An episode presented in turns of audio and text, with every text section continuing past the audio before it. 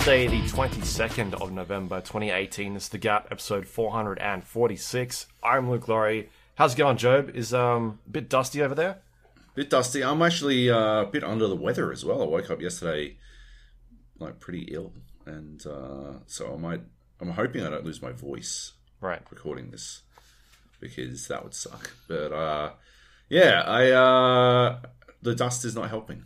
There's there's a dust storm rolling through. It's not as good as that one. Remember the one a couple of years ago that Yeah. was, made everything look like we were on Mars? That was fucking sick. It was That was pretty awesome. crazy. So cool. And I think it was around the time of like a film as well. And people were like, oh, this is pretty good marketing. I don't remember which film, but yeah, no. would have been good. Um, yeah, yeah. Still, yeah, dusty outside. Uh, at least it's keeping it cool. I think. I don't know. It's it's not too hot today, so that's good. Yeah. It's not too Because you bad. got to keep all the all the windows closed and stuff. Pound extra water. Smash that water, baby. Get your fluids. Keep your fluids up so they don't dry out. Yeah. Get desiccated. Husk of a human. Anyway, I'll do that. I'm doing that right now. genius. Good thing. Ah. we had a big show last week. Three and a half hours. Massive. That was crazy. I don't think we top it this week. Um, it's Ah. a bit it's a bit quieter. I highly doubt it. Yeah. Although when we say that, there's a chance that um, yeah, maybe maybe we do it anyway. So we'll see how we go. We got a lot, lot to talk about either way. we do have a bunch. Yeah. Should we fire off straight away and just get straight into it? Let's go straight in. What do we What got? Let's talk about Fallout. Okay, you've still been playing this. Yeah, Fallout 76. There was a big update. Um, I think on the consoles it came out, which is like 40 gig or something like that, from what I was reading. Um, Right. I don't think that's what I got on PC. I think it was only a couple of gigabytes. But um, last week, people might remember that I was talking about some some frame rate issues I was having. yeah. In particular, what they did was during the to refresh people's memories during the beta, um, it was uncovered that the old engine was still in use um, for a, a weird thing that was tied to the physics, and so what people were doing was uncapping their frame rate in the INI file, and then that would cause them to interact with the environment uh, quicker, um, whether it be moving around the environment, um, which I think was the main one people were doing. You can go onto YouTube and see videos of people like having races with each other, and like one person looking at the ground and just taking off, like smashing them. It's like the Flash versus Superman. Um, but the um, yeah, yeah. So they th- what their solution was is to cap the game on PC to 63 frames a second, and Yep. then from there um, let people play it. And and this was uh, I guess they did it without testing it because uh, the beta had finished and then the game sort of released within about what a week or so, maybe ten Yeah. days around that. Yeah. And so the the um the game came out fully. Um, yeah, and I was having a lot of problems. A lot of problems that weren't there when the um, beta was on. And what was going on was the um, I was getting sixty three frames per second, but um, I was getting like a lot of sort of like lag. It felt like it was a bit laggy in the game. Um, and I had to switch it. It wouldn't run for me in full screen mode. I had to run it in borderless window. Whenever I tried it in board um, in full screen, it had like my G Sync wasn't working properly. Um, for whatever reason, like I could see there was huge screen tearing in the game. Yeah. and that's because I, I guess the game is running at 63, but my PC is trying to render at something a bit higher. Um, Right. and that was probably causing like strange. 63 was I didn't I didn't ask last week, but why 63? I don't know. Because there's not a monitor on Earth that runs at 63 hertz, right? Yeah. It's just maybe they just like had a, a drawer at work and that was what the number they came up with. Like, oh, we got 63. That's what we're going with. They were all so Lucky it wasn't hopeful that it would be 69, you know. Yeah. Yeah. They should have just done 76 or something. Um, That would have been that would have made sense, yeah. yeah. Um, yeah, so I was having a lot of problems like trying to. I spent like an hour during launch trying to get it to run properly because I was at first the screen tearing was a problem. Um, And then eventually I found like an article that was like, hey, you got to go in the INI file and change these parameters. This is during the beta, this this file. And was like, try changing these to enable like VSync and disable VSync because there's no there's no options in the, the graph, graphics or display settings to enable like any of this stuff. You can't change your FOV. You can't set your frame uh, your frame rate. You can't set your um, your VSync. So for people like me who have a, v, a G-Sync monitor, that can be a bit of a problem because in order to get that stuff to work, you've got to tinker with some of those settings to make it work properly. Um, Yeah. Uh, and so basically, what was happening was um, it wasn't running too great for me. I eventually got it working to something that was running properly, but it was really like stuttery, I guess would be the word. Um, like every once in a while, it just didn't feel that great, and it wasn't smooth. It was like it said I was getting a solid like 63 or 60 frames per second, but It didn't feel like that. it didn't feel like that. It felt it felt below that, and yeah. Um, and also you'd look around and you could see it like struggling in some like it was struggling to do something, but I couldn't tell what. And so they um they pushed out this update like two days ago, and that um uncapped the frame rate, and so now people with 144 hertz monitors or or higher than that um are now getting a frame rate that their CPU can push out and that has completely like fixed that problem I was having. It's I'm no longer getting this weird like stutter. As soon as I fired up the game, it's like shit. This feels completely different because whatever was going on before with their frame limiter was broken. uh, and the like the number one post on Reddit that day was like about the fact that they uncapped the frame rate.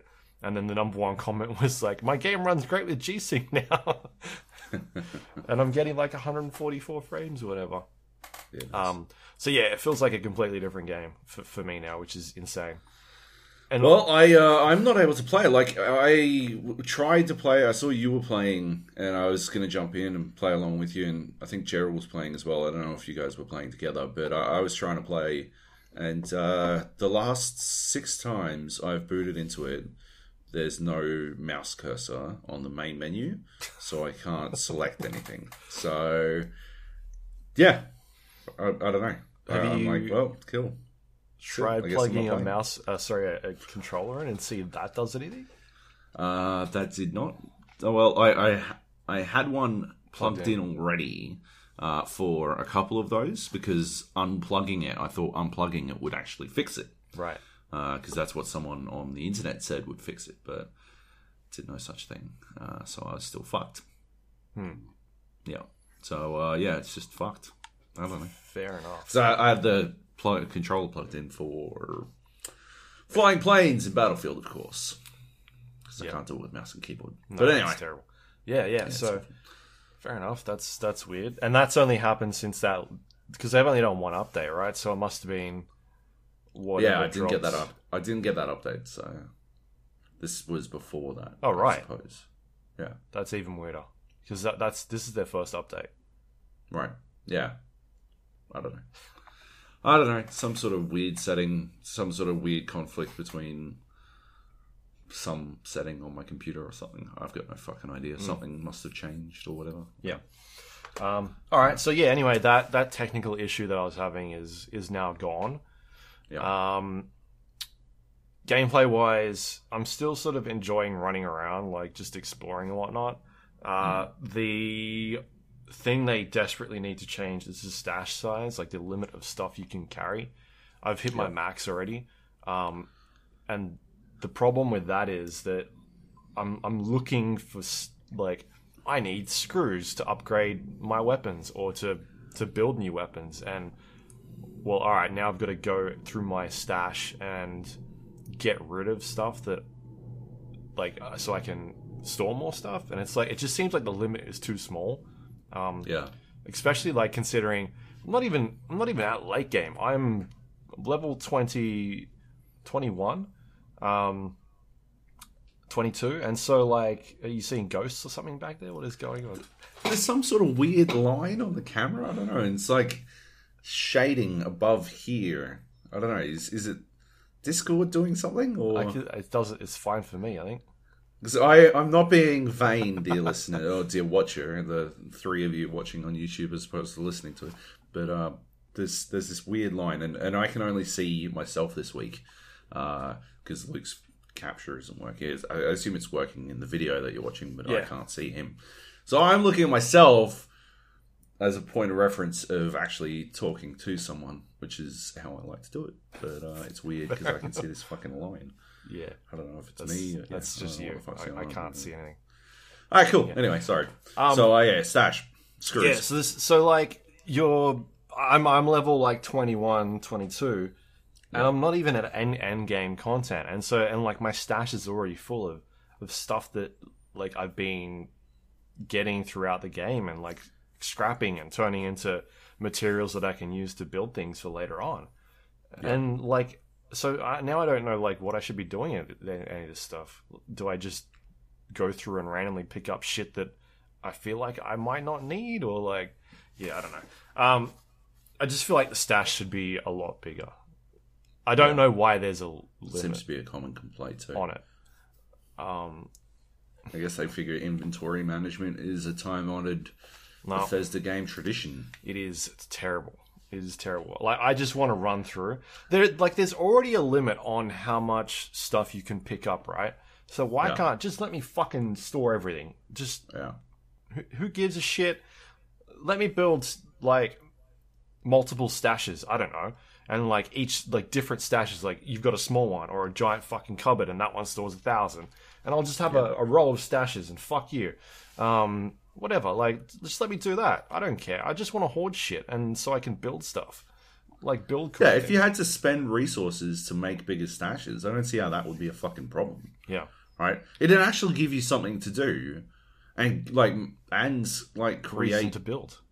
Yeah, right? Like because at the moment I've got like my camp is just like a workbench, a tinkerer's bench, a chemistry bench, like all next to each other. And then like I built a bed and some walls and shit, and that's about it. I'm like, ah, that'll do, whatever. Yeah. But if I had to like maybe build a house or something, and then uh, put mustaches somewhere, like build a house for mustaches, I'd do that. like Minecraft. yeah, like Minecraft or Where you got to build the wall so that shit can't get in, and you got to build, you know, torches so that um, things are scared away, or you can see them coming, and all that kind of stuff. And, Yeah. Yeah, or like what we did with the forest, where we just built a giant like compound and yeah. that's. But there was there was reasoning to that. You know, you were trying to stop stuff getting in, but you can't stop shit from getting in in Fallout, right? Like you can build defenses. it just seems. Yeah, you build defenses, but like from what I saw, um, we were at the gun factory right. um, when I was playing with Jer- uh, Praetorian and Itsy Boy Josh, and um, they built a fuck ton of these defenses, and they did nothing. Like, the they didn't shoot at the dogs. That's I don't know weird. what the fuck was going on. Yeah, no, because I've got defenses up on my base, and I've I've built my base on an area where there seems to be enemies that spawn in, uh, which Right. is good because every time I, I log into my game, um, Yeah. there's like super mutants around, and I'm like, cool, free XP, Right. just to kick off my game. Easy peasy. Yeah, um, yeah. So I mean, yeah, there is there's like reasons I guess to have some of that stuff, but otherwise I don't feel it's necessary. Um, Yeah. I've seen people doing cool things like or, or dickish things where they they build their bases inside of um, like a building, and then they block up the entrances with with either walls or like concrete pillars, and then so nobody can get in, and the only way you can get in is by hitting or breaking through the the wall, and then that triggers the PvP and immediately makes you wanted because Right. Because you're damaging somebody else's property. Uh, Sure. That's pretty funny to watch when people are like, "What the fuck?" well, I'm It wanted. hilarious. I'm wanted. I may as well finish what I've started. Um, So yeah, that's that's pretty funny. But yeah, I just I would like the the stash size to be increased. Um, because I don't know, like I want to be out there collecting stuff and hoarding and whatnot, but not if I can't do anything with it. Yeah. So, yeah. Anyway, uh, like I'm still. It's weird, right? Because we were all looking forward to playing this as a multiplayer game, Yeah. But now I'm like, I don't really want to play it as multiplayer. I'd rather just play it as a single player game, play the story, and see Yeah. where it goes. Because I, I like, I still run around, and I've never had a PvP engagement. Everybody is always helping me fight stuff. Um, uh, like I'll be in an event or something, and someone else will come along, or you know whatever. So that side of it hasn't happened yet. Um, I've seen like a Right. couple of people walking around the map with wanted levels, but generally they're like level like ten caps, ten bottle caps, and that's usually means they've accidentally done something. It's not like they're running around with a hundred, um, which means that they've actually tried to fucking murder somebody um, Yeah. or blow up someone's base. But Can you get rid of a bounty? Mhm. Or does it just disappear? yeah, you have time? to survive for a certain amount of time, and then I believe you get the bottle caps. I think that's how that works. I've never seen it happen, but anyway, yeah, man, it's um, yeah, I still feel like the um, the the game needed like it, it wasn't ready to be released now. a year and a half's more work on it. It needed like another a year or, or like re- like you said last time, release it now as an early access game. Yeah. and um, and go from there because Yep. it is not in a state that's great at the moment. So, Yeah. I mean, like there's stuff that's there's potential. It's but just there's not. I mean, aside from all the technical issues, there's still gameplay. A lot of gameplay problems with it. Yeah. Um, so yeah, it's pretty disappointing. Yeah. It's been getting fucking slammed. Fucking slammed. All the like slower reviews are coming in now, and it is uh, like averaging a fucking five, which you never see. I think it might be like the lowest rated AAA game of the year, possibly of the decade. It's getting smashed. Yeah. um, which is appropriate. I mean, and it's going to be interesting to see what they how they message their next game, right? Because it's supposed to be built on the same engine. And I, Yeah. I believe the engine is a problem. I think it's a big problem. I've been saying that for what six years now. 2011 was Skyrim. Seven years. I've been saying it for seven years now. That engine needs to go, or if, as Jason Schreier would have us believe, the underlying code fundamental to how the game works, but not technically the engine, uh, needs to go. Like it just it doesn't function the way it it needs to to support the sorts of things they're trying to do. I applaud their ambition, uh, but you know what's that? I always say trying and failing is still failing. It's it's it's they've got to fucking start over. Yeah. Yeah. Yeah, And I, I feel like it's maybe it's too late. At least for the late. next for the next uh what four years maybe that they've got games coming out. I mean, we don't Yeah. know when TES Six and Starfield are coming out, but I I guess we're still probably a ways off, maybe three years until we see something like one of those games. I, I- don't I don't understand how if TES Six is on that engine, how assuming you know we get to 2022 with a, a new generation of hardware, Yeah, I don't understand how TES Six is going to release on the Xbox Two or the PlayStation Five, or it's going to run on GTX. I suppose by then it'll be 60, 80 Ti. You know, it's going to look like fucking balls Hmm. by then, because like there's there's just there's no amount of lipstick you can put on that fucking pig. You know. Yeah. yeah, yeah. Anyway, um, so yeah, still still working my way through it, but Why? it's getting to that point where I'm like, oh, just like I want to. Why are all you these still things- playing it? You're playing on your own. You're not even close to the end game. Like, not even a little bit close to the end game. I, I don't know what you're doing. I've still got like a third of the map to explore, half of the map. More. What does it matter? well, it's like like I've got I've got nothing else to play at the moment, so Fuck. Fuck, the Steam sales are on. Just get something. Get anything. Fuck a duck. I did. I've been buying stuff. Christ. Um, anyway. Because, like, we can talk about Battlefield. Um, Yeah.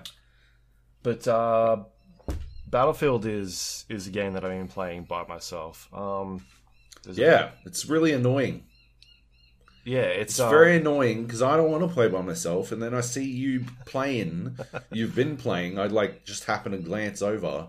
I've had a, a bit of time available. I'm like, uh, no, I guess I'll just play Hitman. These guys don't want to play Battlefield at lunch. I guess I'll just play some Hitman. And then I look over and you're playing fucking Battlefield. I'm like, what the fuck is this shit? We could have been playing fucking Battlefield together. And then I'm like, oh, let's play Battlefield together, Luke. And you're like, oh, I'm just leaving. I'm finished now. What the fuck? what the fuck is this shit? yeah. So I'll jump in for like one round and I'll fucking bang my head against the wall playing that game solo, which is unbelievably frustrating. Yeah, yeah. I've just been running around, sort of doing, um, like leveling up my other characters that I don't play because I main support at the moment, and um, so I'll jump in there and be like, oh, I'll just I'll play as assault for a little while or medic, and usually like my dailies or something like that, or like your assignments will be. You know, do do this ten times, revive somebody ten times, or whatever, and I'll just chuck one of those on and play through it Yeah. Um, and also so I can start unlocking things in case we desperately need me to go medic or assault. I don't know. I just, I still, don't, I just playing that game solo with a team that's yeah, like not communicating is not that great. It's pretty bad. I had, I had like it was like the fucking the Tale of Two Cities, like fucking Yang and Yang. Last night I played two rounds. I played one round at, lunch, and then I played another round when I was trying to get you to play with me. So I played a solo. Uh, it was a grand operation. Uh, so that's three games in a row, basically, uh, before you get to the end state. And then I played uh, another one, which was just Conquest. I just jumped into a a not quite full conquest server and uh, we were doing it was hamada and aerodrome whatever that grand operation is called um, and the map when when we were on hamada it was fucking kick-ass i like i stole the squad lead and we were fucking wrecking shit we were like all four of us were top of the fucking ladders uh, i was ripping shit up in a tank uh, ripping shit up in uh, the AA gun to make like I shot shut down the skies, so they stopped spawning back in planes. I was directing my dudes; they were going there. When they finally killed my tank, I uh, like my AA tank, I, I just like led on foot, uh, like respawning back in as whatever the fuck we needed at the time. All my dudes were like playing roles. We were kicking fucking major balls, and uh, yeah, it was good. It was fucking awesome. And then we moved to Aerodrome, and like our team had max advantage. We had smashed the other side, the Germans.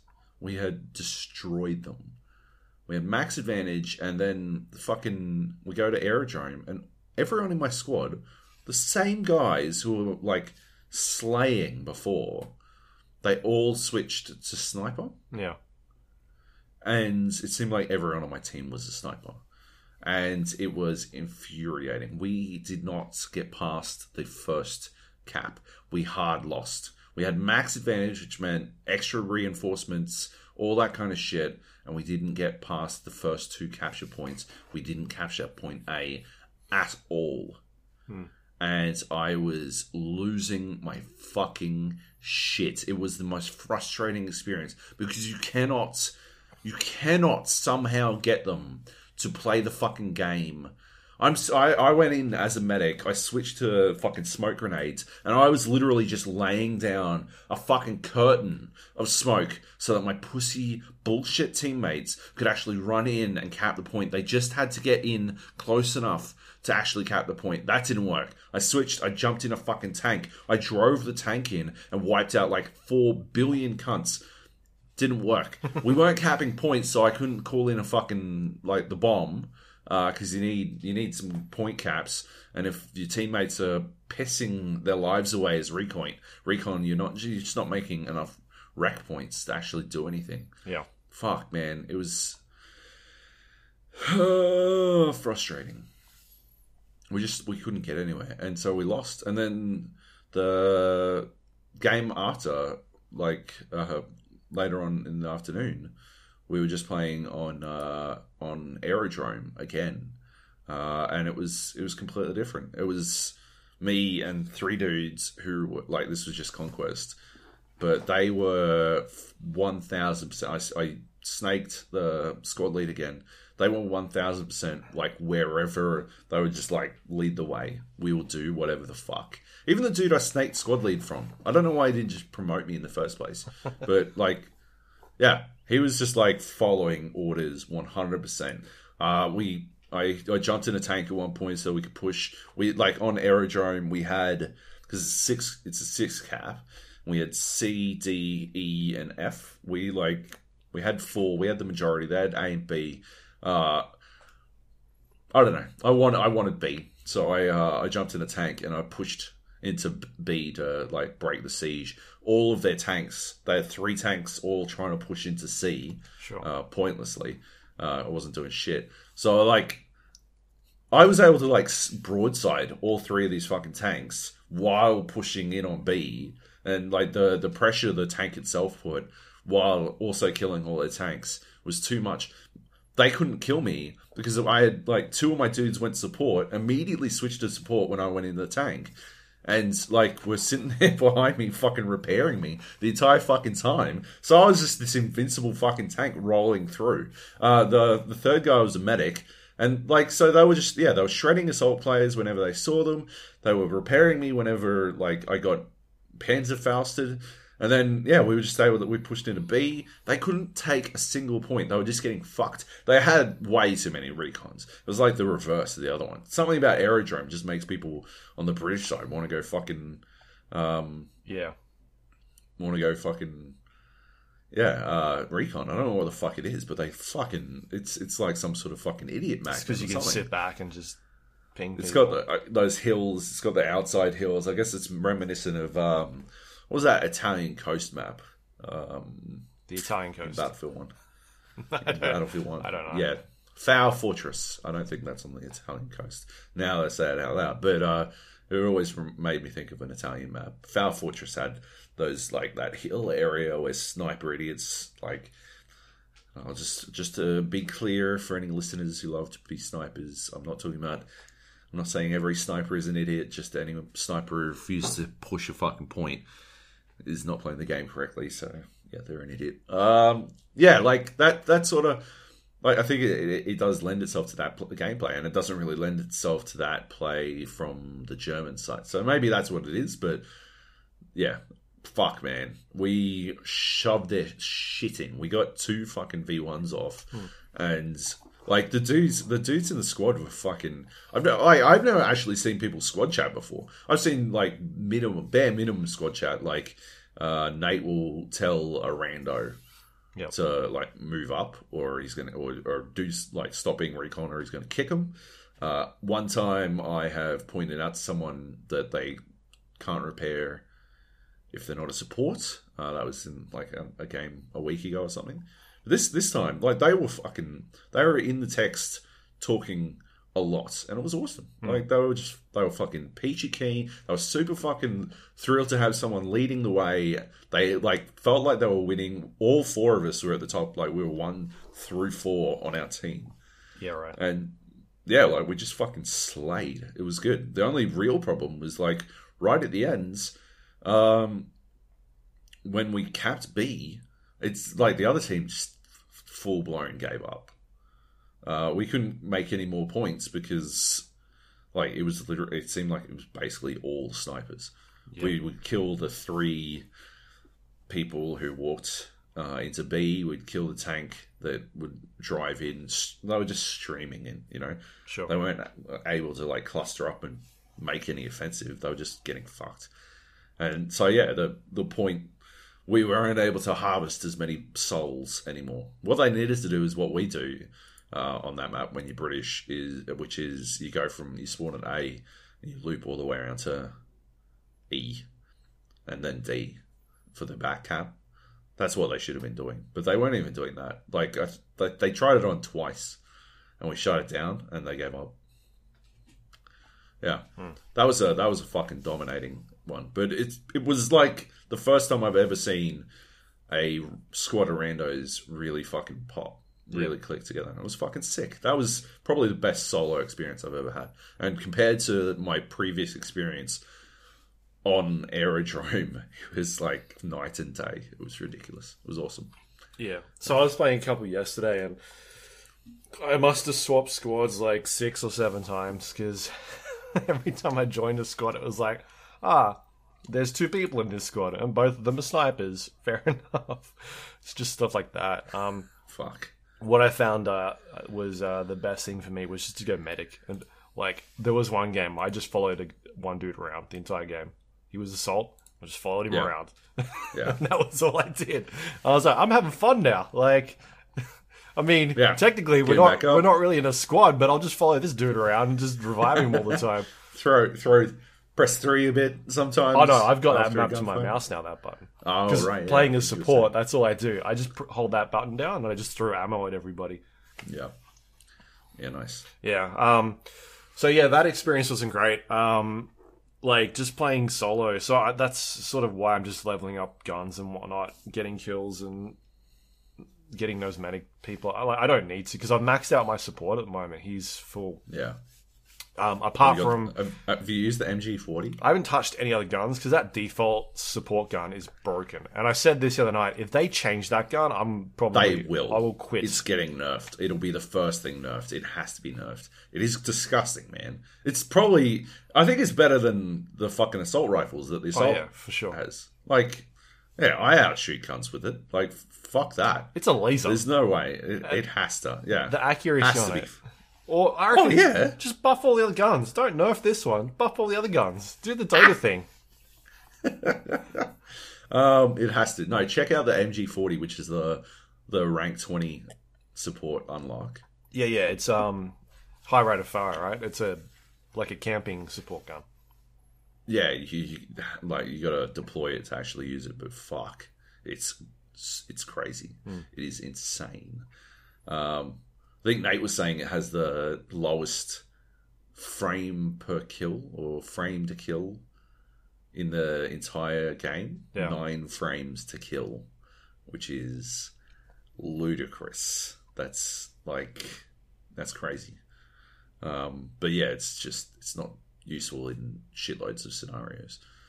Um, yeah, have you got the MP40 as a medic yet? Um I think I've got the second gun unlocked. I don't know what that Play is. more medic. Play more medic. Yeah. MP40 is awesome. The first gun's terrible. It's it's the accuracy is shit and it doesn't do any damage. Yeah, you got to power through it by reviving people. Yeah. Um, but yeah, the MP40 is fucking sick. Use that. It's great. Yeah. Yeah, Um, so yeah, the other thing I was talking to you guys about the other night is uh, I think the supply. I, I'm not sure what that system's called. Supply drop system. Um, Yeah. Basically, you get points for requisition points for doing tasks in the game. Either it's for uh, completing objectives, healing people, supplying people with with stuff, uh, getting kills, defending objectives, all that. So like anything you do in the game, you're basically getting points for. Uh, and in Battlefield 5, what they've done is um, you accumulate points as a team, and then your captain, your squad leader, is able to call in like abilities um, Yeah. and spend those points on something. I think that system needs to be overhauled or changed in some way. Um, seems like the only viable option at the moment is the rocket, the V1 rocket, which a lot of people seem to use. I can't even tell you. I know one of them is a supply drop, one of them's in tank. I don't know what the fourth option is. I can't even remember. It's a second tank. tank. Yeah, well, they couldn't think of a fourth one. So they were just like, fuck it, we'll just They're give them different another tanks. tank. Yeah They're different tanks. whatever. And mate, and like when you're with a team like us that's not playing, like we're, we're not really tank people. Like Yeah. we're playing an objective based game, and you give us one option, which is, um, like like neither of those options are really something that's good for us as a squad, other than the V one, which is to get kills. I guess Yeah. it clears out an area. I guess that that's what it does, right? Is it clears out an area, but otherwise, I don't understand what the supply drop is there for. Like, what is the purpose of that? They basically built this game around making it a team based game, but you're going to give me a supply drop that gives me supplies anyway? Like, that just doesn't make any sense to me. It does grenades. Sure. It takes too That's long to call in, though. Yeah. Like, it, it's it's way The too only long. time you're spending that time, that much time at one location, you would have, you sh- should be able to build a fucking ammo crate anyway. Right? Yeah, So, right. It, it, I mean, the only use I could see it for is for like a sniper who is out on a fucking hill somewhere and is like, I need ammo, and Right. I'm gonna, They can go, fuck them. yeah, fuck off. Yeah, exactly. Like, I just don't understand the point of that. Um, I just don't get the two. Like, okay, fair enough. There's two different tanks. One's a tank destroyer or whatever. But if you're not like, it's no use to people that are pushing objectives and playing it that way. Like, it seems to they've catered towards two of those drops being for tank people. Um, uh, yeah, I feel like maybe there should be more options or I don't even think the two tank, op- like the Sturm Tiger, which is the fucking, the ridiculous tiger you see sometimes, that one's pretty good. The tank destroyer, I don't think kills. I think you, if you really want to kill a tank, spawn as a fucking assault. I mean, they're nerfing. I know they're nerfing the rocket launcher, the Panzerfaust. I know they're nerfing that uh, immediately as well because it's too powerful. But like, yeah, the, the tank destroyer, pointless, man. Like, it just doesn't compete. Um, I outshot one. Like, it got two hits on me, and I turned around, dropped some smoke, and then like rocked back and forward, World of Tank style, and uh, and I outshot a tank destroyer. It's entire. It's in the name. It's supposed to destroy tanks. Yeah. I, I'm but like I don't give a fuck. Like yeah, ludicrous. Uh, yeah, that thing's so good. Stone Tiger's good. Yeah, my like key problem with the system is like, like you said, the V1 rocket or the JB2 is the only viable option. Not, not because you know it's it's catering towards tank players, but because the potential, like the return on investment, is fucking massive. Like you can literally own points by calling one in. Like hmm. it is yours and yours alone. Nate does it danger close when he calls it in on himself while he's trying to cap a point and there's too many cunts around. It works every single time. He dies, but the rest of us are alive, and then he spawns back in, and we've capped it. Like, yeah. easy peasy. Like that, yeah. The the return on investment on the J, uh, on the JB two or the V one is far too high, especially compared to the, the tanks, and one hundred percent to the pointless supply drop. I don't know how you fix it though. I don't think you can add more stuff in. I don't know what you would do. I mean, one thing I was thinking of just then was um, maybe the supply drop either needs to come in quicker or have it be a buildable like thing that you could build um, at like as a team. For instance, you know how you've got the ammo crates or the health, the medical crates that you Yeah. that are like in the sort of main objective areas. Just maybe build one of those, like a smaller one or something, so that if if we're out in an area and it's like we don't we don't have, I don't know, um, We What- desperately need. More yeah, we, we need more something. Then have that be a buildable thing that's not going to take 30 seconds to call in or 25 seconds that everybody else can see. And, oh, Yeah. maybe I'm in a fucking building, so I can't drop it anyway because it's going to land on the roof or something like that because it's an airdrop. Um, so, yeah, I was thinking about that. And the other thing was, which I spoke to you about, I don't, I think the the rocket needs to cost more, like an extra Yeah. ten, twelve thousand. Um, so in the games I was playing yesterday, where I was a solo, Yeah, yesterday was was it yesterday day one? Yeah, or yeah. day two day two. Day before, yeah, day yeah. Uh, well i think it was both days i was playing. I was playing and um a lot of new people were in there. And like Yeah. obviously playing as a lot of solos um Yeah. towards the end of the game like the last five minutes it was just v1 rockets or the b2 rockets like constantly for the last five minutes um and i think that needs to change that's not a good what like it's not it doesn't feel I- I- special you know what i mean Right. I feel I feel like it should be the best teams. Um, like if you're working as a team, you've owned this, right? You've gotten the ability to call in one of these rockets, as opposed to my team, who was complete trash. We weren't doing anything, and we still got to fucking fire one of these things up. Like it just doesn't make any, and that's why there was like nine in a row because it's you can like literally know the moment all the other rocks are going to come in our games because as soon as we fire one, you know the rest of them are coming, like in short succession. And that's what that last game was like. It's like all the shit teams got their rockets at the same time, and it was just rockets for five minutes straight, just fucking bombing everywhere. And it's just if you watch the way, like, look, I think having two rockets is the upside. I mean, yeah, the fact that we had two rockets in my sick rando squad yesterday, that that was fucking that was awesome. Uh, we would have two rockets most of the time when we're playing with Nate. He just forgets to call in his rockets. Like we would have them at the halfway point if he would remember to call them in more. I mean, it's not like he can't call them in again. It's just he tends to forget about it until someone has fired a rocket, and then he's like, "Oh yeah, I got a rocket." Like, I, I don't know. I feel like if you were to bump it up to 50k, most people would never get to use it. that's fine. I think it should be special. I, I don't. I don't know. Yeah, I don't know. And then make it do more damage as well. Make it do more damage. Yeah. You want it to do more damage. I think it needs to. Um, no, no. I think it needs to change the way it does damage. So a lot of the problem is if it hits the top of a building or something, yeah. it'll just blow up, and that's kind of it. I think maybe Yeah. change it to like a cylinder thing. Like if you're in this fucking radius, you are dead, no matter what.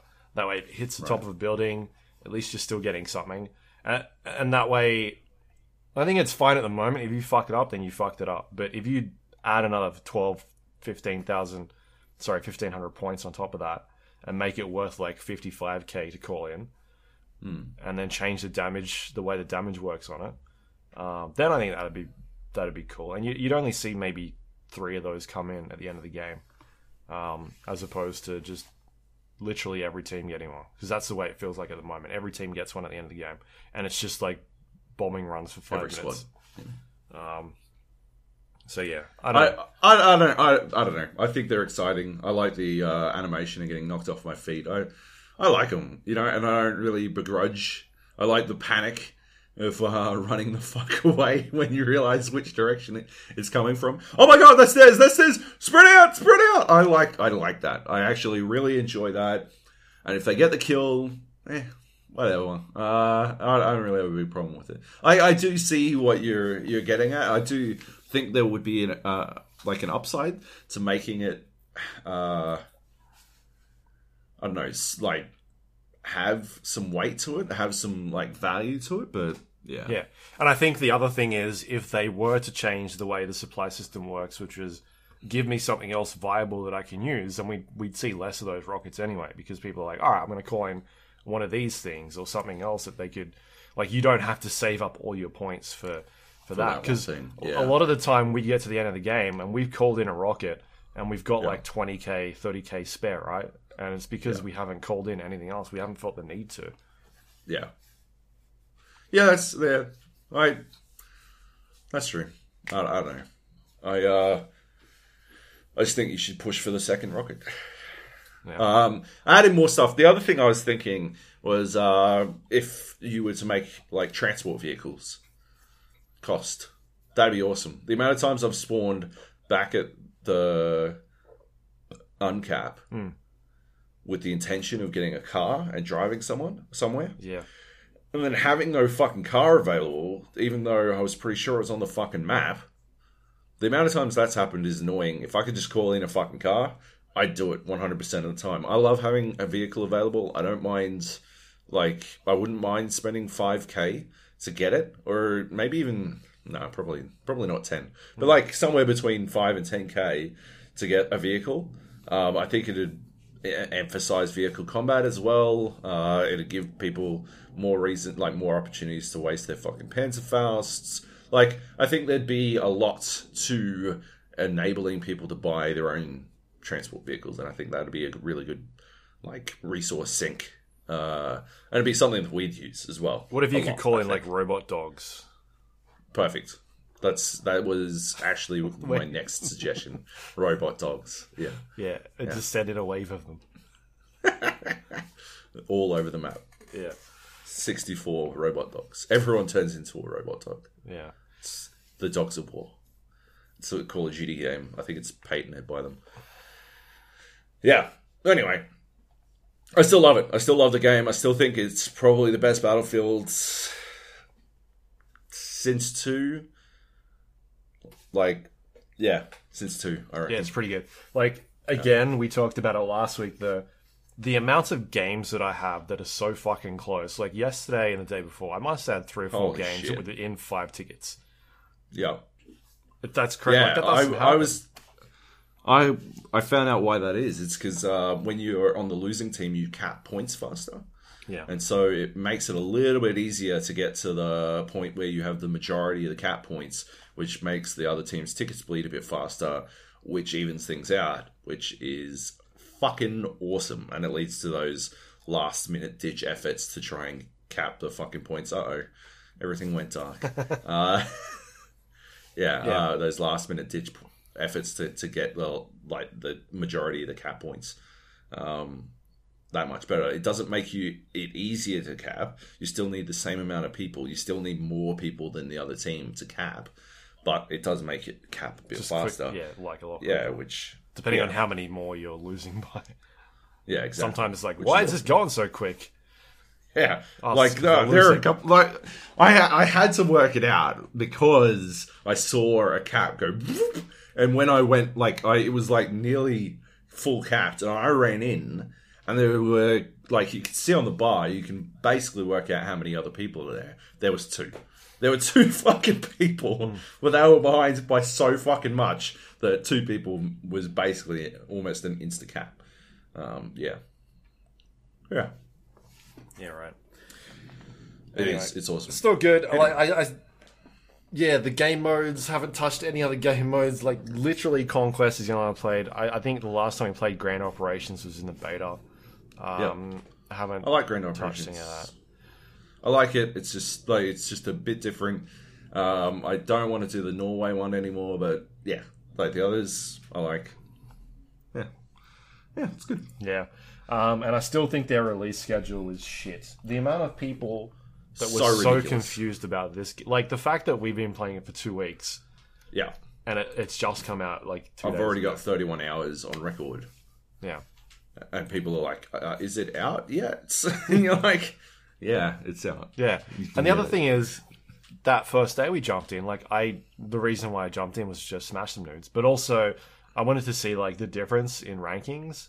And you Yeah. could see people that were in there that were, like fifty, like level fifties and um like a huge like, I've played a lot and I'm twenty I think five or somewhere around there. Yeah, Um yeah. 50, 50 is the cap, isn't it? Yeah, yeah. Yeah, it's crazy. The um crazy. the SYF guys were playing last oh night. yeah, um, like Cryptic and some of the other guys, and uh, one of them had 112 or 114 kills and like 10 deaths. he went fucking off, Fuck, yeah. hell, and it was the uh, God. the church map as well. It wasn't like a Oh yeah, he, he was just running around just murdering people, like yeah, everybody. nice, Yeah, it was good. sweet, Anyway, cool. All right, cool. what else we got here? I've been playing a game called Return of the Obra Dinn. Ah, we spoke about this. I think it was last week or the week before when we uh, mentioned the Game Awards, and Oh, yeah. it was up for nomination. And I was like, I don't know what this is, and you were like, it's the guy from the game that Papers, made please. Papers, Please. Um, I Yeah. think it's his name is, is it Lucas Pope. That sort of Yep. rings a bell. Yeah. Um, yeah, so I picked it up. It was on. Uh, it's on Steam at the moment, but it's also on I think GOG, Good Old Games. It was like twenty bucks, so I uh, grabbed a copy. And um, it is. Have you heard anything about it at all? No, I remember when it was first announced, uh, but that's it. Right. Okay. So it is. It's basically like a like a murder mystery, sort of like you're solving all these like what has happened in this boat. Um, so it's set in like the 1800s on a like a giant ship, like a galleon, and um, you arrive and like everybody seems to have disappeared or they're all dead, and you're trying to figure out what happened to them. Like where did all these people go? And um, you basically get on this boat and there is like a dead body on there. Um, and you've got this compass. It's, it's like a compass or a clock or like a little time watch. And um, it's got this Time watch. mis- a time watch. You know, it tells the time. Unlike those other watches. yeah, and uh, yeah, it's basically like this weird thing that's able to go back in time or something. I don't know. I don't know what of the fucking magical powers it's got. Um, Yeah. But you basically walk up this dead body, and um, and it takes you back in time, and it shows you like what was happening at that situation when this person died, and so it's like this still. It's a first person game, but you're walking around this environment, and the environment is sort of stopped, like the time has stopped, and you're able to Yeah. walk around and look at things of the environment, and um, and from there you're able to look at people and determine all right this is the, like you can look at them um, you can look at like what they're holding in their hands things around the environment. Oh this person here was shot. And if you you know go back a little bit you can see someone else standing nearby f- holding a weapon aiming it at them. Um, and you start to like get a piece together of like what happened in this scenario. Sometimes there's there's like uh, audio that plays and it'll be people around the environment that are talking uh, it won't necessarily tell you who it is but you'll hear the audio. Um, Yeah. and then once that kind of plays out this goes for about maybe 40 seconds like you're able to walk around the environment and then it and then it kind of kicks into your journal. And your journal um, brings up a bunch of information. It tells you where the body was when it died or where you found the corpse um, how many people were in the area during this i guess flashback scene. Um, the dialogue that was said and then also the person who has deceased it'll give you a bit of information on them. And what you're trying to determine is how this person died. Um, sometimes you got to figure out who they are like their name. Um, if somebody for instance like the scenario i just spoke about was attacking them you've got to det- try and determine who it was that shot them. Um, like the name of that person. And so sometimes there's maybe two things you need to figure out sometimes it's three but it's generally like how they died and who this person is. And then sometimes it'll be like all right and who were they attacked by? And um and then so for, the, instance this first one it's like you get a little piece of information. There's like three people in the environment but you can see one person dead. And so you put together bits that you know. So it's like all right i know this guy was shot. And so you fill that sort of in the journal and then you kind of go to the next bit in the area. Like there's different parts of these um the journal that's sort of split up. Like they're different chapters and then each chapter has certain parts. So that might have been part one. And then you go to part two and then that might go backwards in time a little more and you can s- sort of see the events that led up to why that person got shot.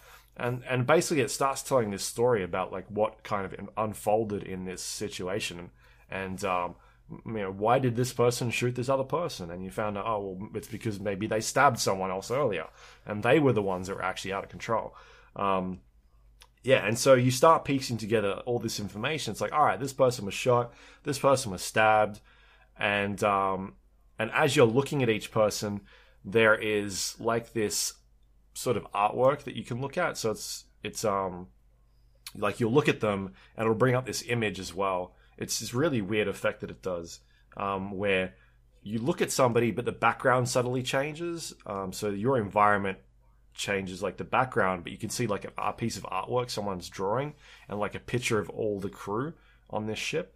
And then you can go in and look at each person, and then um, as you progress further and further into the game, you start to figure out like, oh, okay, this person was the captain, and next to them are the two first mates and the second mate, um, and you start putting together people's names. Um, sometimes the dialogue options will will like tell sorry the dialogue uh, that's in the game will maybe rattle off a name like Charles or Nick or something like that and it's like all right well one of these per people that are nearby his name's Charles um, there was a cool moment where like um, I was in, in like the infirmary and uh, somebody was sick, and like you've got this these people that are talking, and there's like five people in the room, but just from that you can kind of figure out like okay, well this person is the ship's doctor, right? And then um, so you look through the ship's like the crew manifest, and you find out all right, this person like here's their name, here's the country of origin, here's their role on the ship, and you're like, all right, well, the doctor is here. This must be the doctor. So then you get that person's name and then like line it up with the information that you've got. And so, all right, Yep. cool. So I've got that piece of information. I don't really know what else in the game they're doing, but at least I've got their name. Um, and then I know how this person here died because they said that he had an illness. So then I look at this person and I fill in my journal that this person's died from an illness. Um, and then there was like a second person in that room at the same time, and I was like, it's kind of weird. Like maybe they're these the doctor's sort of second in charge, like their their mate, and so I Sure. keyed that information in. Um, so it's like this process of sort of seeing what information you can sort of piece together, and then like a process of Juicy. elimination. Yeah, Detective work. yeah, and each time you do this, um, once you've filled in the correct information in a journal for a, for a person, like you've gotten their name, how they died, and maybe who killed them. Once you do that three times, um, so for three different people, that's when it tells you, all right, you've gotten this information correct, and it gets written in your journal um, as a hard copy. You can no longer change it anymore. So that means that you've got it, you've got that information right. So I guess you could probably go through the game and just randomly pick things, of yeah. but there are 60 people in the game. Um, Right. there are multiple multiple ways they can die, who killed them. So you've actually got to go through and like start to figure this stuff out.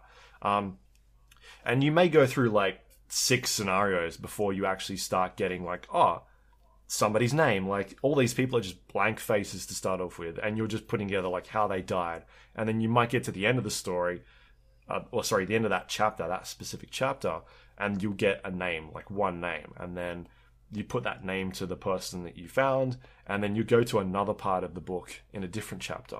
Um, and so, like, all these different chapters are like different moments on time in this boat. And um, and so that may give you information from somewhere else that's happened, and then you sort of go backwards and forwards between different times to Right. sort of process this stuff. Um, for instance, like the at the start of the game, it's like it may put you in chapter three or something like that. But then later on, you'll jump into chapter five, and like the boat is being it's under attack. But those two bits of like those two scenarios at different times of this, I guess, journey on this boat, um, and it sort of informs different like the people that are on it and how they've died or their relationships with other people. Um, Yeah. yeah, so it's like this. Uh, it's it's basically trying to tell this story of the ship's journey, and then how the people either survived or died along the way. Um, because not everybody, from what I can gather, dies. Like some people will get off along the journey, and you've got to be like, all right, this person is actually alive, and they've gotten off at this part of the journey in Africa, or something like that. Um, so yeah, it's a really interesting game. It's um, the art style to it is very minimal. Um, It's all in It's sort like of super lo-fi, right? Like it's all like monochromatic. yeah, yeah. It's all like sort of like two colors. Um, You can switch between different uh, old school monitors. Like it'll be like an IBM or an Amiga, um, and that kind of changes the look of it. Like now it's a green tinge. Uh, so it's very minimal, but it's uh, it seems to work well for like the look of it. Um, Yeah. and sort of what it's going for. I guess sometimes it can be a little hard to sort of determine what is going on the screen. There were a couple of instances where I was looking at something that was in the environment. I'm like, is that person have they been like speared or uh, is that an explosion that's happening? Like it can be a bit hard sometimes to figure out like what is going on there. Um, but for the most part, it works pretty well. Um, yeah, and it's just like a different style of game. You, you don't really see these type of types of things around much, and it's very different from his last game, like Papers, Yeah. Please. It's completely different. Um, It sounds it. Yeah. Uh, so yeah, it's from what I understand, it's a it can be a bit lengthy. It's like 10, 9 hours to finish, like the whole thing to to get Yeah. rid of, I guess, to figure out exactly what happened on the boat. Um, Sure. but it's those kind of cool moments where you're playing around and you're like, oh, I've just like I've figured out like something literally because this person is treating somebody, so they must be the doctor. Like just weird Yeah. shit like that. Um, Yeah. or somebody calling someone captain, and you're like straight away, all right, well, this is the captain of the ship. I can mark that off my checklist. And each time you sort of do that, um, yeah, you, you, I guess she cross. I think it's a lady you're playing as. She crosses Sure. out of her notebook, um, Hmm. and I, I, I think there's other things of like, here is the layout of the ship, and sometimes you might see somebody walking out of a door in that ship, and maybe that's like a cabin, and so you could go back to your notes and be like, all right, this is the first mate's cabin. Who is the first Right. mate on the ship? And then go back to that person, look at them, and then put in your journal. All right, like put a, a name to a face and be like, all right, It's Bob. this person is blah blah, and then Yep. later on that information might come in handy for you. So yeah, it's um, it's pretty basic in terms of like what it's trying to do. Like all you need to do is figure out like who killed them, the name, and maybe who did it. But Yeah. it's telling you all these like moments throughout the story, and you're having to piece them all together. Um, Yeah. and in interesting ways as well. It's not just like oh this person shot someone. Like there are things that happen, which is which is pretty bonkers later on. Um, I'm, I'm only like I think there is maybe eight chapters or something in there. I think I've started to. I think I'm like three. I'm sort of jumping in between three different chapters at the moment. Um, Right. so I don't know where else it kind of goes or like what happens later on, but it's definitely an interesting game. Um, it's an interesting puzzle game, to say the least. Like it's a, it does some cool things, but yeah, I don't know if I'd recommend it to everybody. It's hard to say. Um, yeah. but I appreciate sort of it trying something different and um, and the way it's trying to tell it. So I, I got to see kind of how it pays off because it is pretty, I guess, story driven, right? Like a lot of it is trying to put together what's going on in this world. Um, Yeah. But yeah, it seems pretty cool from what I've played so far. Definitely can check out more.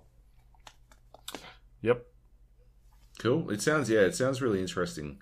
Yeah, um sort of seems like you know, Papers, Please was how to tell a story by making you play a, a game. You know, it was telling the story of what was this? What was the country again? I can't remember. It was telling the story of that country. Yeah. I don't know. No.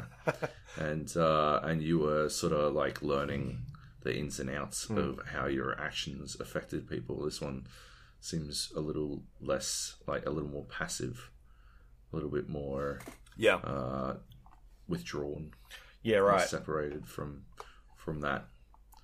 Um, do, have you found any like red herrings where someone will say, "Oh yeah, okay, Captain," but it turns out they were being sarcastic or something like that? Not yet. No. Not yet. Um, I did. Somebody called someone Charlie, and I was like, "Oh, okay." I'm looking through the manifest for somebody named Charlie. There weren't any Charlies. I think there was two Charleses or something like that. right. And I was like, "Okay, I've got to make a note of that for later." But um, Yeah. Okay. you you can actually go in there and it will generally tell you in the game like, "Oh, um, like if you look at somebody." And then try and determine information about them. It will generally say like you don't actually know that information yet, but if you want to try and take a guess, you can. Um, Right. there are also markers on the um, so if you look at somebody it brings up the image of like hey this is the person um, and like there's a marker above their head that i guess is like the difficulty of how how you're able to determine that information. Um, like if you were to just guess it and like hey you've got i guess the game's given you pieces of information. Um, here's how easy it'll be for you to figure out but otherwise we've only given you a part of it and the rest of it will be this hard to figure out. Um, it's a super subtle way of telling you i guess that Right. you've got Okay. Parts of the story already or you, you're missing things um, So I was sort of imagining. Uh, I don't know what I was imagining, but Yeah, this sounds more like you know Mastermind. Did you ever play that board game Mastermind? no Yeah, the little pegs, and you Yeah. would put like the Mastermind would put the pegs in a row, and they'd be covered up, and you would put down uh, your your version of what they might have put, and then it Hmm. Oh, yeah, tell you how close you got. Yeah. Is that it's sort of like that? I guess. No, doesn't tell you how close you are. Okay. Yeah. Like so the way it tells you whether you're close or not is by the moment you get three right, it's like, all right, these three are correct, and it draws it Right. it writes it into your book as a you've got this right.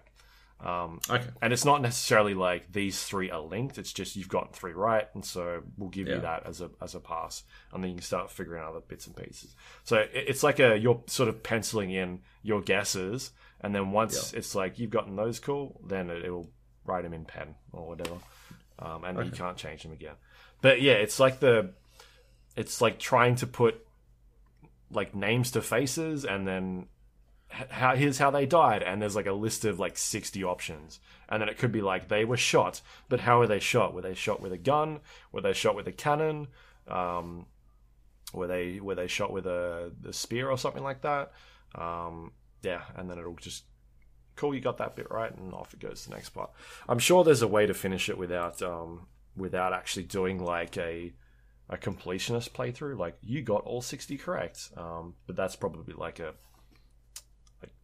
yeah, like a achievement or something like that. I don't know, Right. but yeah, no, it seems interesting. Um, I just don't know like what the end game of it is. Like, does it is there a payoff at all?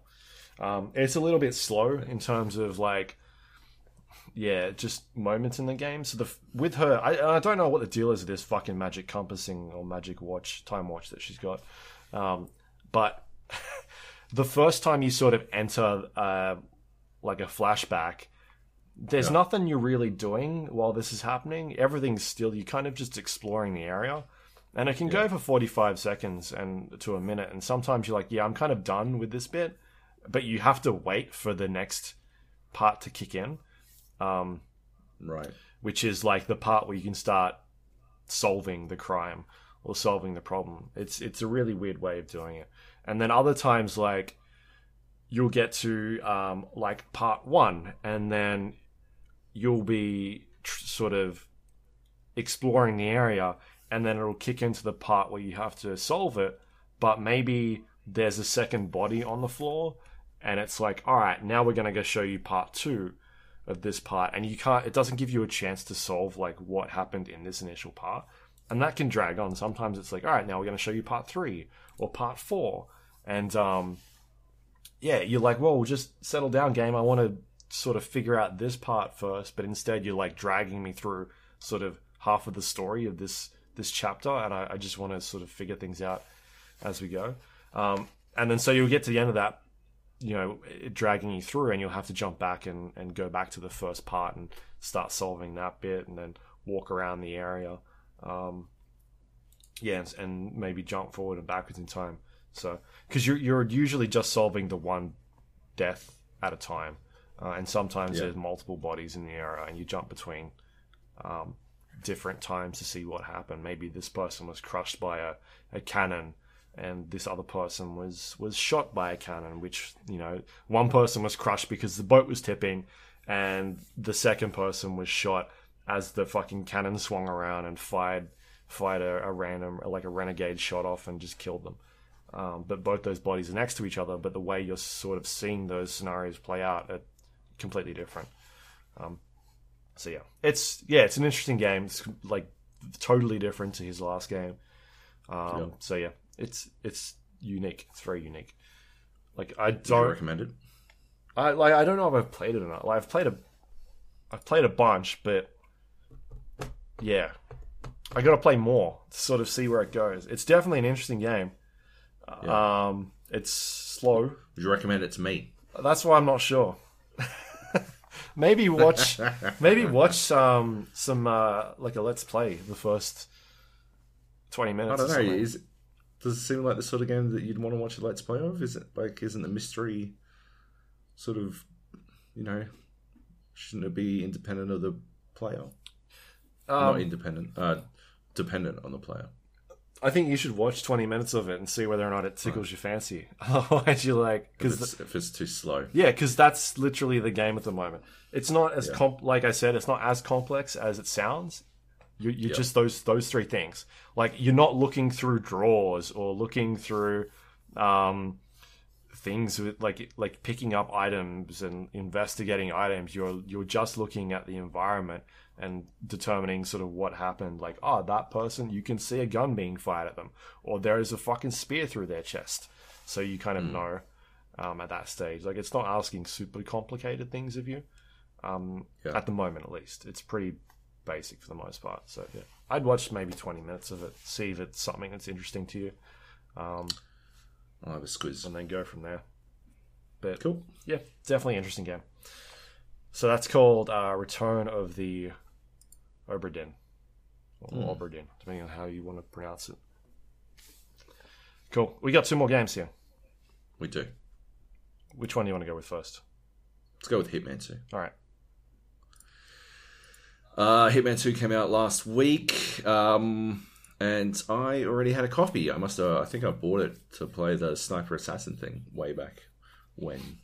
Uh, I'm glad I did. This is awesome. It's not the um, the episodic version, like it's just the full thing right from the get go. You get the whole deal right away, which is awesome Uh because I wasn't a fan of the episodic release structure. I waited until the full Hitman one came out uh, before I got in. Yep. Uh, I'm glad I did. Uh, like I, I, I might have been able to go with the flow if it was like if I had bought in episodic, but I'm I was much happier being able to like choose whichever fucking mission I wanted. Um, I don't care about this the story of Hitman Yeah, yeah. all that much. I guess it's, it reminds me of what we were saying last week about Just Cause. You know, it's that it's too serious for its own good. Yeah. Like too serious for a game where you can murder a man with a fish. Like it just it doesn't really gel with the the style of game that I play. That sort of experimentation, uh, desperately attempting to work out the best way to murder someone, uh, and like giving Agent Forty Seven some sort of uh, I guess, justification to make him uh, an anti hero in the truer sense, as opposed to simply just a, a bad guy who is also the protagonist, which I don't, I don't think, yeah, like I think we've reached a point um, in storytelling where we can stomach being the bad guy, you know, like um, Tyranny or fuck, what was that book I read last year that Drew recommended? Um, whatever that was, but like, you know, I, I think we reached a point, or fuck, you know, Walter White in Breaking Bad. Uh, yeah, we've reached a point where we can just sort of stomach the bad guy doing bad things and being a bad guy, and so I don't think they need to justify Agent Forty Seven as being technically the good guy because he's under, you know, he's attacking this shady shadow corporation. Yeah.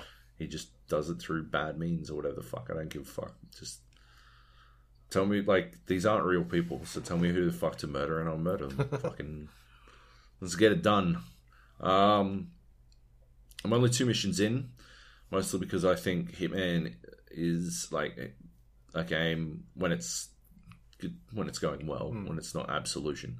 It's a game where you really want to soak up a level, and that's why I think in some ways people did appreciate the episodic nature. I think it gave them the opportunity to really, like, really fucking gel with one level at a time Yeah. and then move on to the next space. But uh, so, yeah, to that extent, I do understand episodic system. It's just that I'm ready to move on to the third level now, um, and I would be waiting another two months for that. Yeah, yeah. If if it was episodic, which is not really. because it, it does that thing where you're um like you'll finish a level, but then you go back and replay it and un- and unlocks. You've got like 50 different challenges. Yeah. Yeah. yeah. It's got a really good. I don't know if this was in Hitman 1 and I turned it off or what, but it's got this uh, storytelling, um, like, not a tutorial system, but like a hints system Yep. that you can uh, leave on where uh, it'll tell you when you're near somewhere that is uh, a particularly um, Like you're not in an area you're supposed to be, or something like that. No, but like you'll be standing near someone and you'll hear a conversation, and it'll say, "This will lead to an opportunity Right. to assassinate a target." And you can leave that on, or you can turn it off. I left it on just to see what it was like. I think it's pretty good. It doesn't exist in the first level. The first level is sort of like a introductory level, Yeah. um, and it's quite small. It's still good. Uh, it's just a single house in Hawke's Bay in New Zealand, uh, and yeah, it's I, I like that level. There's a lot going on there. I didn't hundred percent it, but I've come pretty close. I've maxed out like the level um, mastery. You know how every time you finish uh, XP for the level sort of pours into the level itself, your mastery of the level, Yep. and it unlocks other things that you can do. Your ability to like start from different locations or um, hide different things in the in the space or like yeah, all that kind of stuff. Um, yeah, it's um. So I've ma- I maxed out the mastery. I just haven't done literally everything in that level yet. There's a couple of other things that I haven't done yet. Is, Um, that first level like the first one in Hitman, where it's it it's pretending to be like it's like is it a training ground? No, I mean it, it is tutorialized, but it is not a training ground. It's legit. It's part of the the story and everything. You are there murdering someone. Right. Yeah. um, yeah, it's it's good. Um, it like sort of walks you through it by having them not at home when you first arrive, and then they arrive when you complete. Basically, you have to get to this computer, and once you get to the computer, that's when they arrive. It doesn't like there's no timer. They will just arrive when you get to the computer, regardless.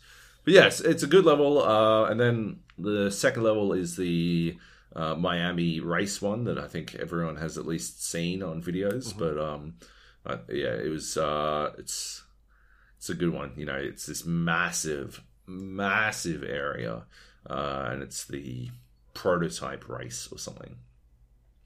And you have to assassinate two different people. Um, Sean Bean will be walking. I think he's walking around it now. Uh, I'm pretty sure it's unlocked by now. But yeah, that's the level that he'll be walking around and stuff. Um, so I wanted to accom- like acclimatize myself to the to that uh, level so that I'd be able to murder him as fast as humanly possible. um, yeah, it's uh, it's good. You know the what what Hitman does really well, I think, is uh, that ability uh, it has to incentivize you to find the most interesting ways to do things. You know, it's it's there, and then it, everything works on its own internal timer. Uh, people are doing things uh, set to a timer that you don't really know, and the more you learn about the level, the more you understand that timer. Uh, so the you know the the more proficient you become at that level. There's a little bit of a disconnect I feel sometimes between uh, being a assassin who is attempting to, uh, I guess, do his job um, on the fly. You know, you're going into this place, and you're not allowed to take a gun um, because it's uh, you know you have to go through security or whatever the fuck. So there's this air of you know Agent Forty Seven sort of just being a dude who makes it up on the fly. Uh, but the more you master the level, the more it feels like you are some sort of like prescient being who innately knows not just uh like where to find things, but what people are going to do. Like in that first level, the minorest of spoilers. Uh, it is a bit of a spoiler, but uh, if you put poison in the honey on the on the countertop, uh, she will make a tea with that honey every single time. She doesn't switch it up.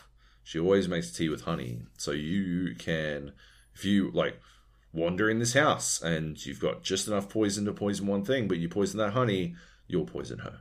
Um, and yeah, he sort of just innately knows, or you, you know, uh, as you go further further through the Miami level, you can like set a uh, explosive device somewhere, Uh, I'll be a, a, lot more vague so I don't spoil any more stuff because it is at the end of the day it's a puzzle game mm. and the puzzle is solving the murder. Yeah, uh, you can set up an explosive device at a point uh, and then walk back to the exit and then trigger the explosive and exit immediately and uh, you'll get away as long as you've you've got to kill the other guy as well. But yeah, you got to kill two targets in Miami once you yeah once you've killed them. And you, you can set it up so that you know if you know the timing of what she's doing you know she'll be there. You have no vision of it. You don't get to see it at all. You just know timing wise she'll be there and so you explode. Hmm. um, yeah it's like there's there's a bit of a disconnect there for me. Uh, i don't i don't have a problem with it. It just it further reinforces my underlying issue with the idea that uh, everything is so serious in the game. Like everything around what you do is treated so seriously because that in itself feels a little bit silly. This um, almost psychic ability for Agent 47 to know exactly what people are going to do feels a little inherently silly. But yeah, it's, it's not really a criticism. It's just one of those things that I, I, sort of think about while I'm doing things in the game. Yeah. And it doesn't really matter. Um, yeah, I've I've done. I'd say I'm halfway mastered on the second level. Um, it's it's a really good level. There's so much going on in it. There's so many different little threads. Uh, that flamingo costume that I'm sure you've probably seen in the trailers. It's one of their highlights. It's like a really really important and critical and helpful fucking uh, costume. Like surprisingly, you, you, the access the flamingo dude gets is staggering. And there's but there's also like all the other stuff around it, like the uh like quips. People are like, "Hey, it's the bird guy," or like people will call it the wrong bird, like all this kind of stuff. Uh, people will comment about, "Oh, I saw one of those." Mascots walking around backstage earlier. I don't know how they get to go everywhere and stuff like that. And you're like, that's probably me. Um, yeah, it's good. Like, yeah, that that sort of, I don't know, that attention to to detail, the attention to calling out what you have been getting up to and doing is is really cool. Um, and yeah, obviously the, the myriad ways you can construct someone's death. Uh, I think the first time uh, I just I just shot. I just used the, the silence pistol, and you just sort of like you do it from far enough away that you can just sort of fucking whoop, whoop, whoop, walk away right. as long as and like as long as whoever it is you're shooting isn't right next to someone. You've got at least a couple of seconds before they find the body, and it doesn't trigger until they find the body. Uh, and then there's like there's far more creative and elaborate ways to to set that shit off, and yeah, it comes down to like setting all of that up inside of the internal time frame that you have, and there are some, you know, obviously you can change the the timer. Uh, you can do things to change where people are. To go back to the honey example, um, you can wait for that woman to go to sleep, uh, which can take a while, but you can change the time frame by instead of putting poison in her honey, you put um, sleeping pills right. in the honey, and she will uh, chloroform rather in the honey, and she will um, go to sleep. She'll want to go to sleep, and so you you can do that, um, and that and she'll go straight to bed in that set, and it'll ramp up the, the time frame, which is good. Um, yeah, the the more you play it, the more you find yourself waiting in interesting areas and learning different things.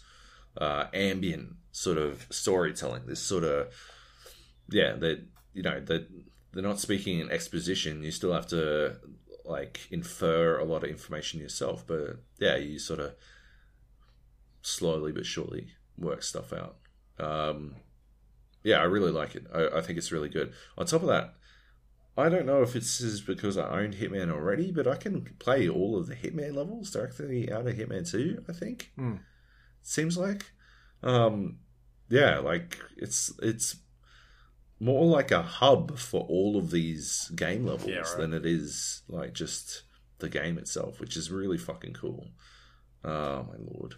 Um, and yeah, obviously it's got all the extra challenges and stuff uh, throughout the like the you know Sean Bean special target or elusive target missions and stuff like that. It's got all that kind of stuff. People make their own um, custom challenges. It's got leaderboards where you're racing against the clock. I don't know how the the first level. Someone's finished the first level in like a minute and nine seconds, and I have fucking no idea how. I'm sure there's a I've, video uh, somewhere. Hey, I'm sure there's a video somewhere. I went looking because I'm like, how the fuck are they doing this? And I could not find it. But yeah, like impressive shit. Like fucking well done. Uh, I don't. Yeah, I don't know how. Well done. Um, yeah, it's it's. I don't know. It's good. It's very good. I don't know if it's on sale in the Steam sale. I doubt it is, considering it came out last week. Um, but it's definitely worth the effort. It might not even be up like up for sale, right? some people forgot to change the fucking Australian thing. Australian, what's it call it? Australian prices. Uh, oh no, it seems to be available. Hitman Two Standard Edition, eighty four ninety five. That's pretty aggressively priced. Uh, I scoff at anything costing that much these days, but uh, Particularly when you can go into a store and buy it for 60 bucks. yeah, yeah, exactly. Um, downloadable content: Hitman Game of the Year Legacy Pack. Oh, okay. So yeah, the Hitman One exists as like full DLC for Hitman Two. Um, I must either have it or it must come with owning Hitman One. I'm not sure. Yeah. Um, but yeah, look, I I really liked Hitman. I, I really like Hitman 2. I will continue to play it. I'm definitely going to kill Sean Bean. Uh, and yeah, if you liked Hitman 1, you're definitely going to like this. If you never tried Hitman 1, um, I definitely recommend maybe just maybe just play Hitman 1. I don't I don't know that you're going to miss out on anything.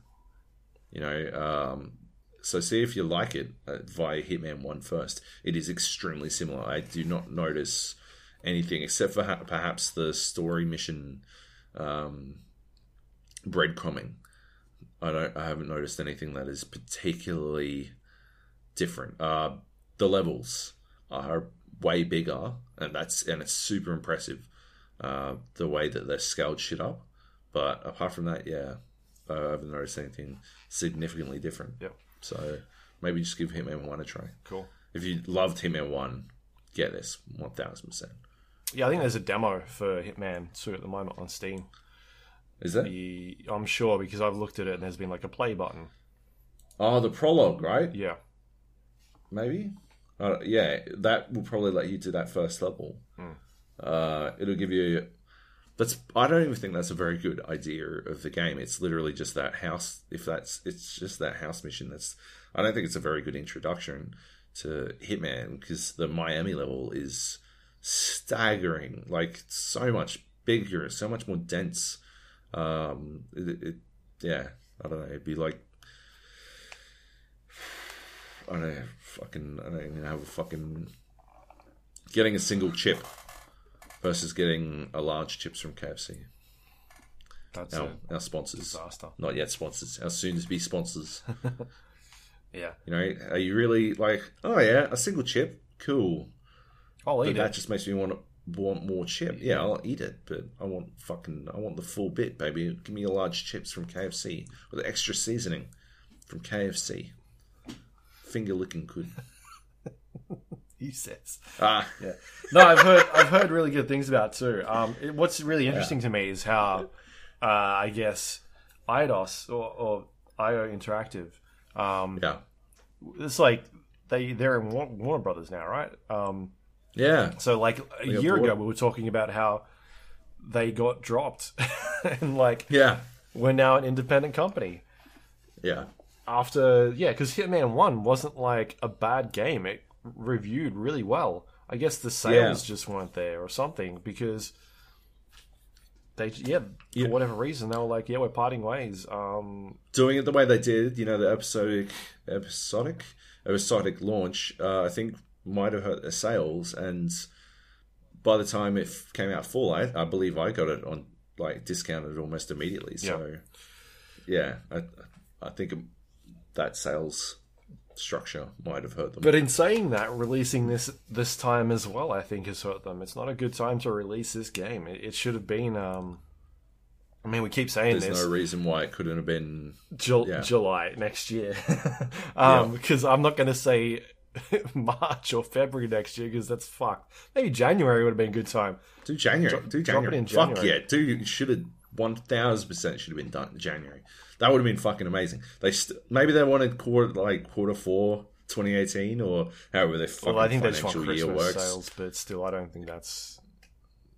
It's I mean, it's too busy now. You've still got people are still talking about Red Dead. Um, Still talking about Red Dead. Battlefield's out. Blackout. I think out. Sorry, Black Ops Four outsold Red Dead last week or something in Australia. Yeah. Like it's Fallout's out. yeah. Um, Spyro remastered. I think the Spyro trilogy outsold Fallout. shit. Oof. yeah. Um, actually, the IO interactive thing though does remind me of my least favorite thing in the game, which is the intro music or intro video thing.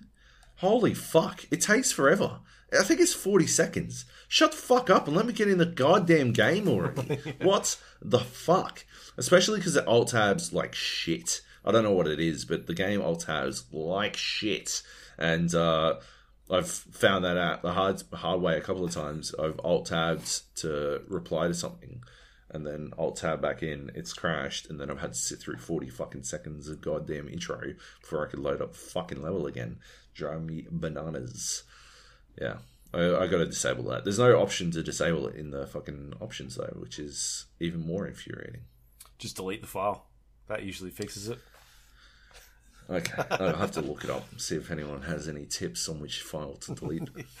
I might go in randomly Just delete deleting files. files. Yeah. Delete anything that is a video file. yep. Cool. All right. Yeah. Cool. And the last game on the list is Artifact. Artifact, the latest game from Valve. Valve has actually released a game. Another game. Um, yeah, Luke's favorite comment. Valve's developing games again. yeah. Um, yeah, so Artifact is the Dota 2 card game. Um, I think that's the title, with- right? Artifact. A, think- Do- a Dota 2 card game. I think it actually is. Yeah, that's like the fucking weird subtitle, whatever the fuck. Um, yeah, it's a card game heavily inspired by Dota, created by the guy who made Magic, uh, and um, it is aggressively monetized. Uh, it costs twenty dollars to buy in. That doesn't get you access to the beta, which is fucking ludicrous. Um, and that's twenty. Sorry, twenty. Twenty-four dollars, um, twenty-four Australian dollars to buy in. Uh, that doesn't get you access to the beta. There is literally no way to get free card packs. Uh, so, yeah, uh, yeah. I guess first first cab off the rank, the monetization in this game confuses me pretty heavily. I understand, uh, you know, they want to make money.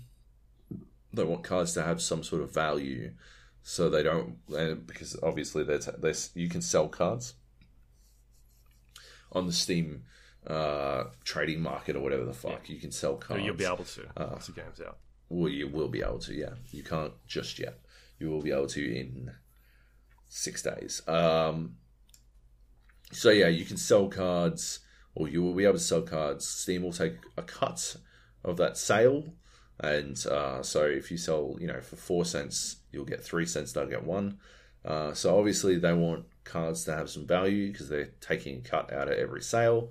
And, uh, yeah, so from that perspective, I understand why they don't they don't want there to be an avenue for free cards because that would devalue all the other cards. Um, but that said, I don't understand why the game is pay to play in the first place. I don't understand why it's a twenty five dollar game. Uh, from that perspective, because it it means that the amount of people who will be buying in will be significantly lower. When you buy it, you get two starter decks and five packs of cards. Yep.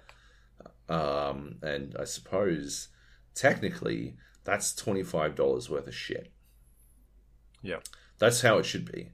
The game should be fucking free, and you get a twenty five dollar starter pack. I do not understand why they do it the other way around, uh, where you you have to, everyone has to buy it. Or because yeah, if you want if you want cards to be worth shit, then you want as many people as possible buying cards.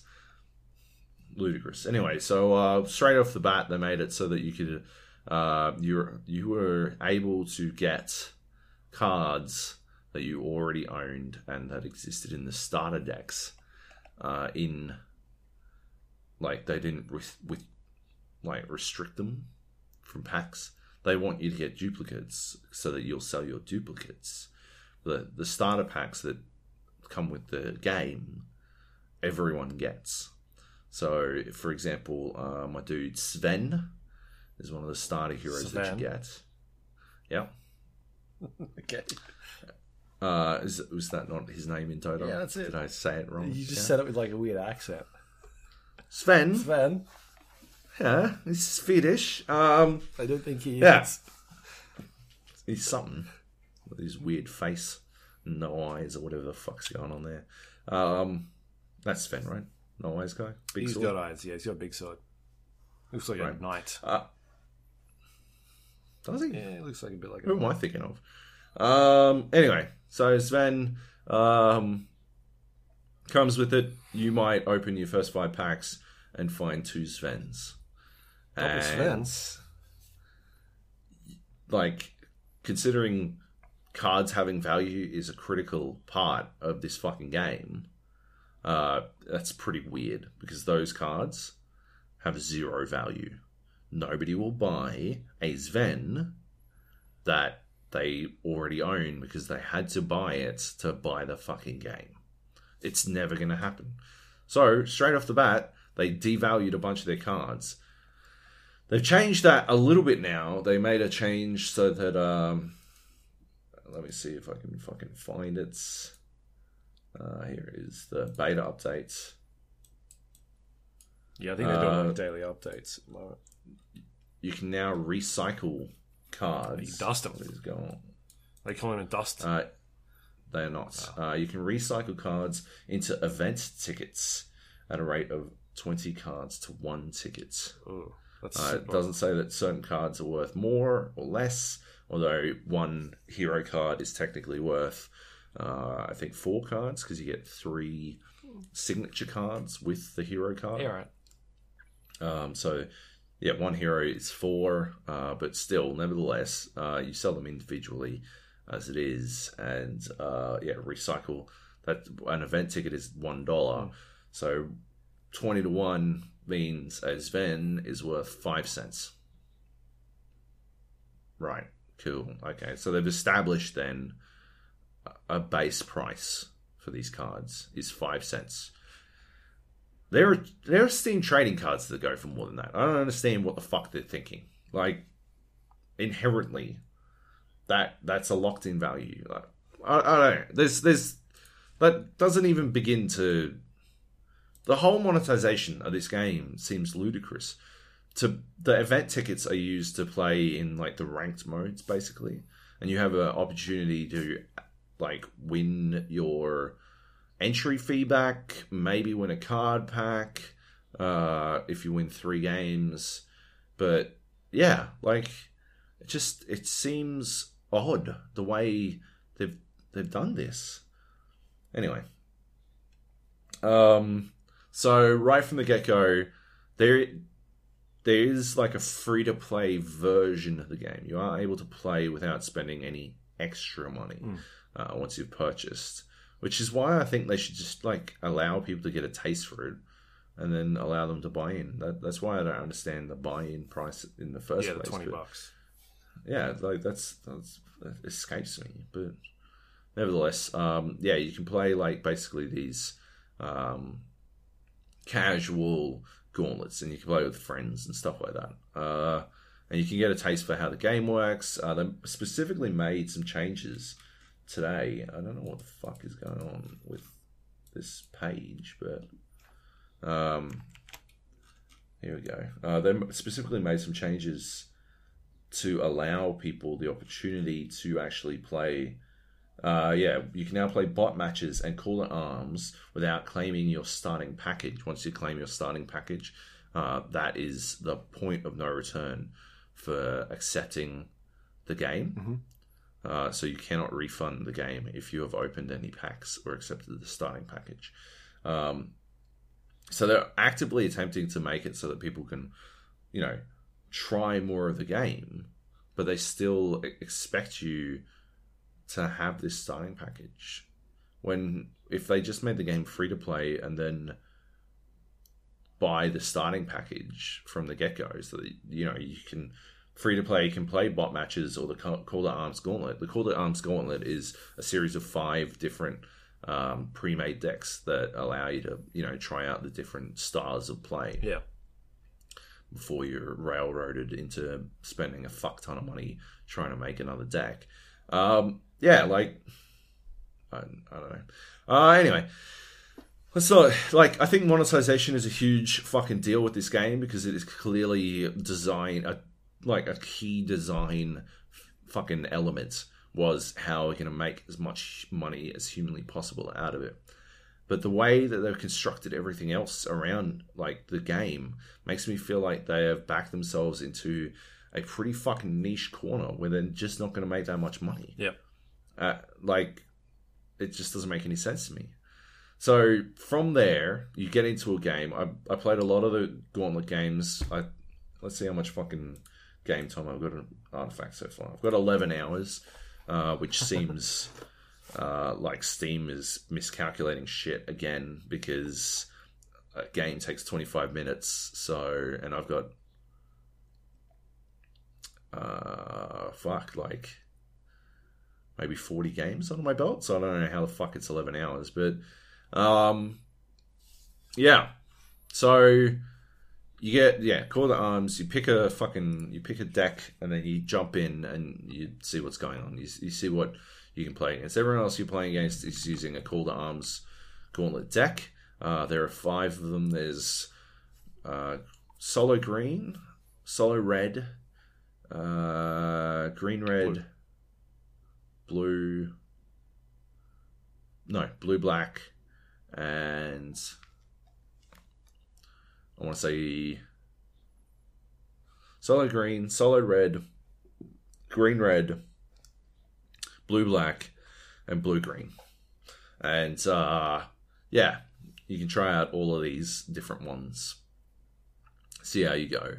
Uh, I had some success uh, with solo red, and I had and I've had a lot of success with red green. A fucking ton of success with red green um, to like well, fucking crazy amounts. I, I, am currently on a four win win streak uh, with red green. Um, yeah, which would be enough to earn me a couple of packs in the constr- in the event ticket mode. Mm. Um, it'd be worth some shit.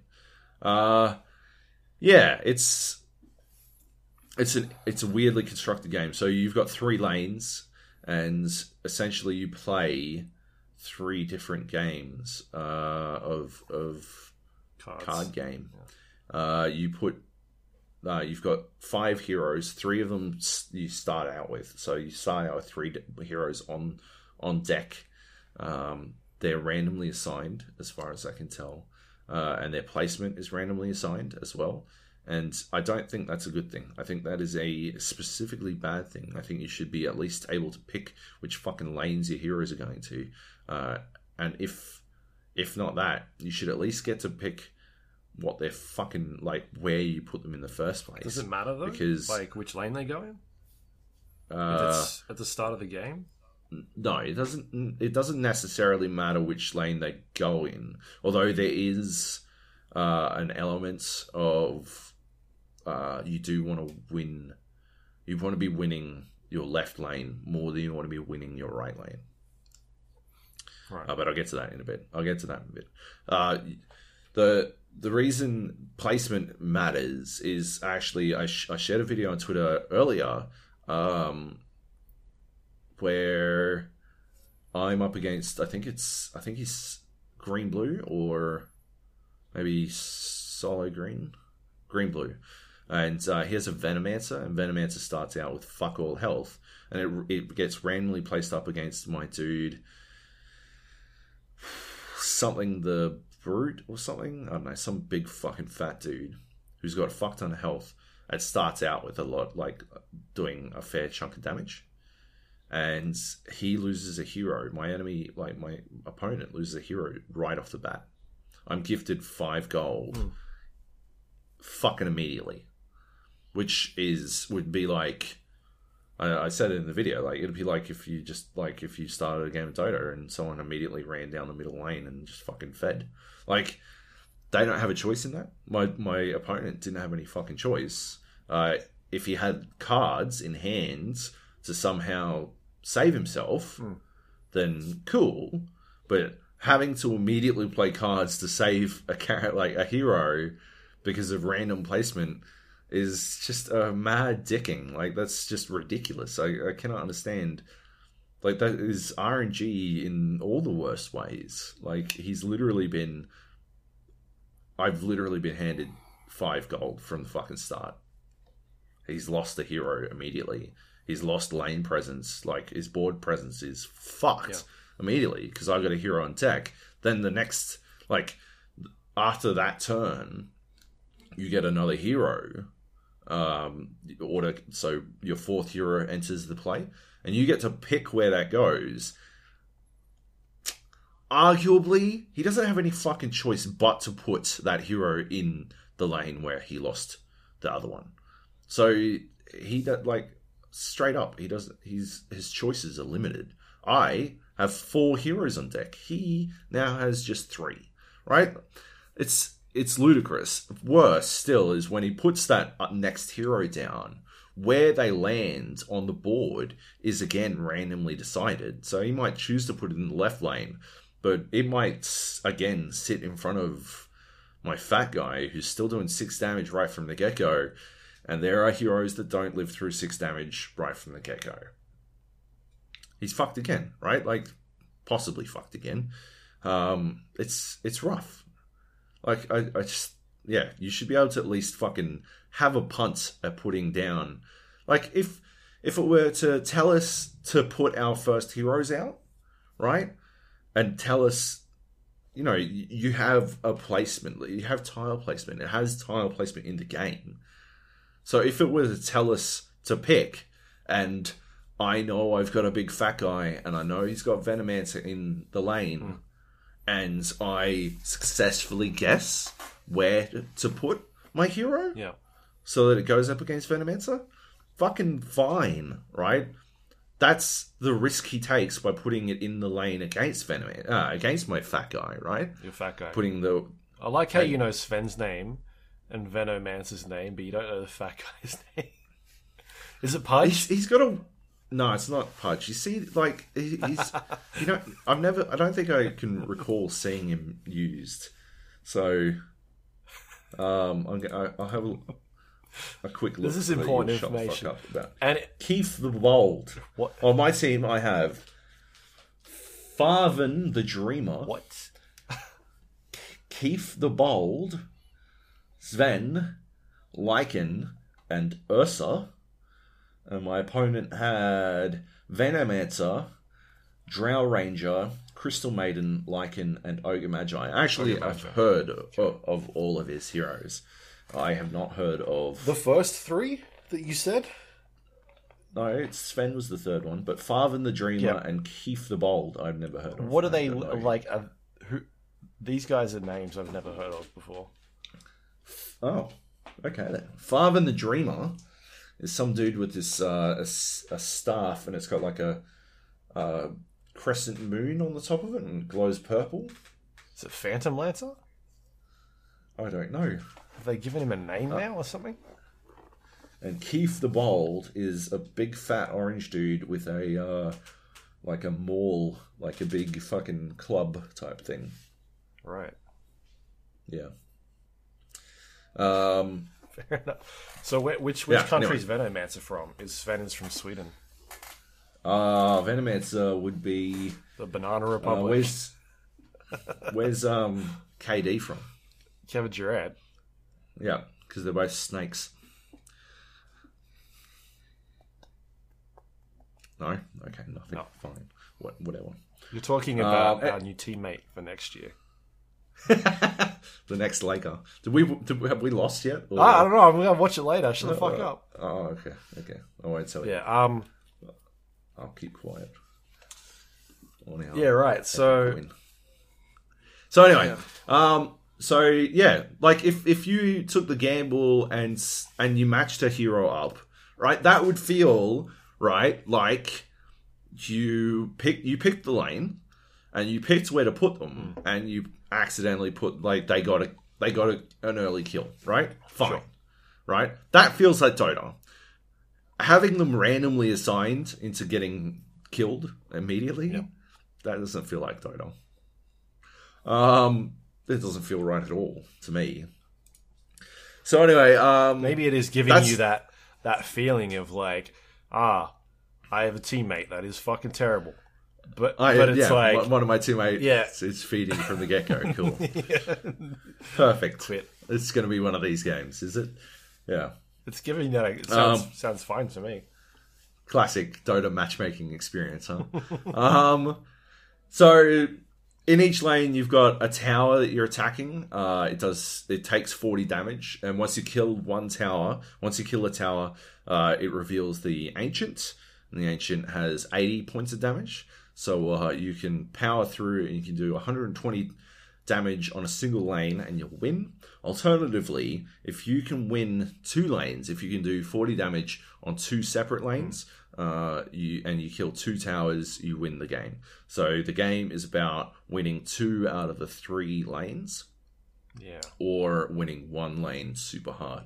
And I believe in the footage that we're watching right now, if you've put the fucking footage into the video, um, or you can you can check it out on, on YouTube if you're listening at home. Uh, you don't have to. You can check it out. Check out a game on my um, on my YouTube channel, or check out the, the Gap podcast, the GA podcast, sorry, on YouTube to see what, the footage I'm yapping about right the fuck now. It'll be a, about the two minute, uh, two hour mark. Anyway, the foot, the game that I'm playing right now, I win, I believe, by base racing and killing the ancients. And the, the game on my YouTube, I win by killing two towers. Um, yeah, it's it's good to have options. Uh, I think that is a good system. Uh, it does, however, like lead to some really fucking tough choices because in a card game, there are a number of ways like for you to be winning. Uh, board control, um, like you know, health is not necessarily a like tower health is not necessarily an indicator of current success. If you've got like 40 health across the board, but you've got no fucking no minions down and like no cards in your hand, you're you're probably losing. Uh, you may have done well up until this point, but with no cards in hand and no minions on the board, you're about to get fucked really fucking hard. Like the the fucking is coming. Um, and three lanes means you like having a hand exists is, is something is a concern that like persists across all three lanes. You're playing three games. I said this on Twitter. You're playing three games of chess at the same time, and if you win two of them, or if you really win one of them, uh, then you win win the overall game of chess, right? You're playing three games of chess, uh, and each time you you move to the next board, you have slightly fewer options than you did last time. So you need to recall, you need to be aware of what you've got on each lane so that you can make sure that you manage your hand in that specific way.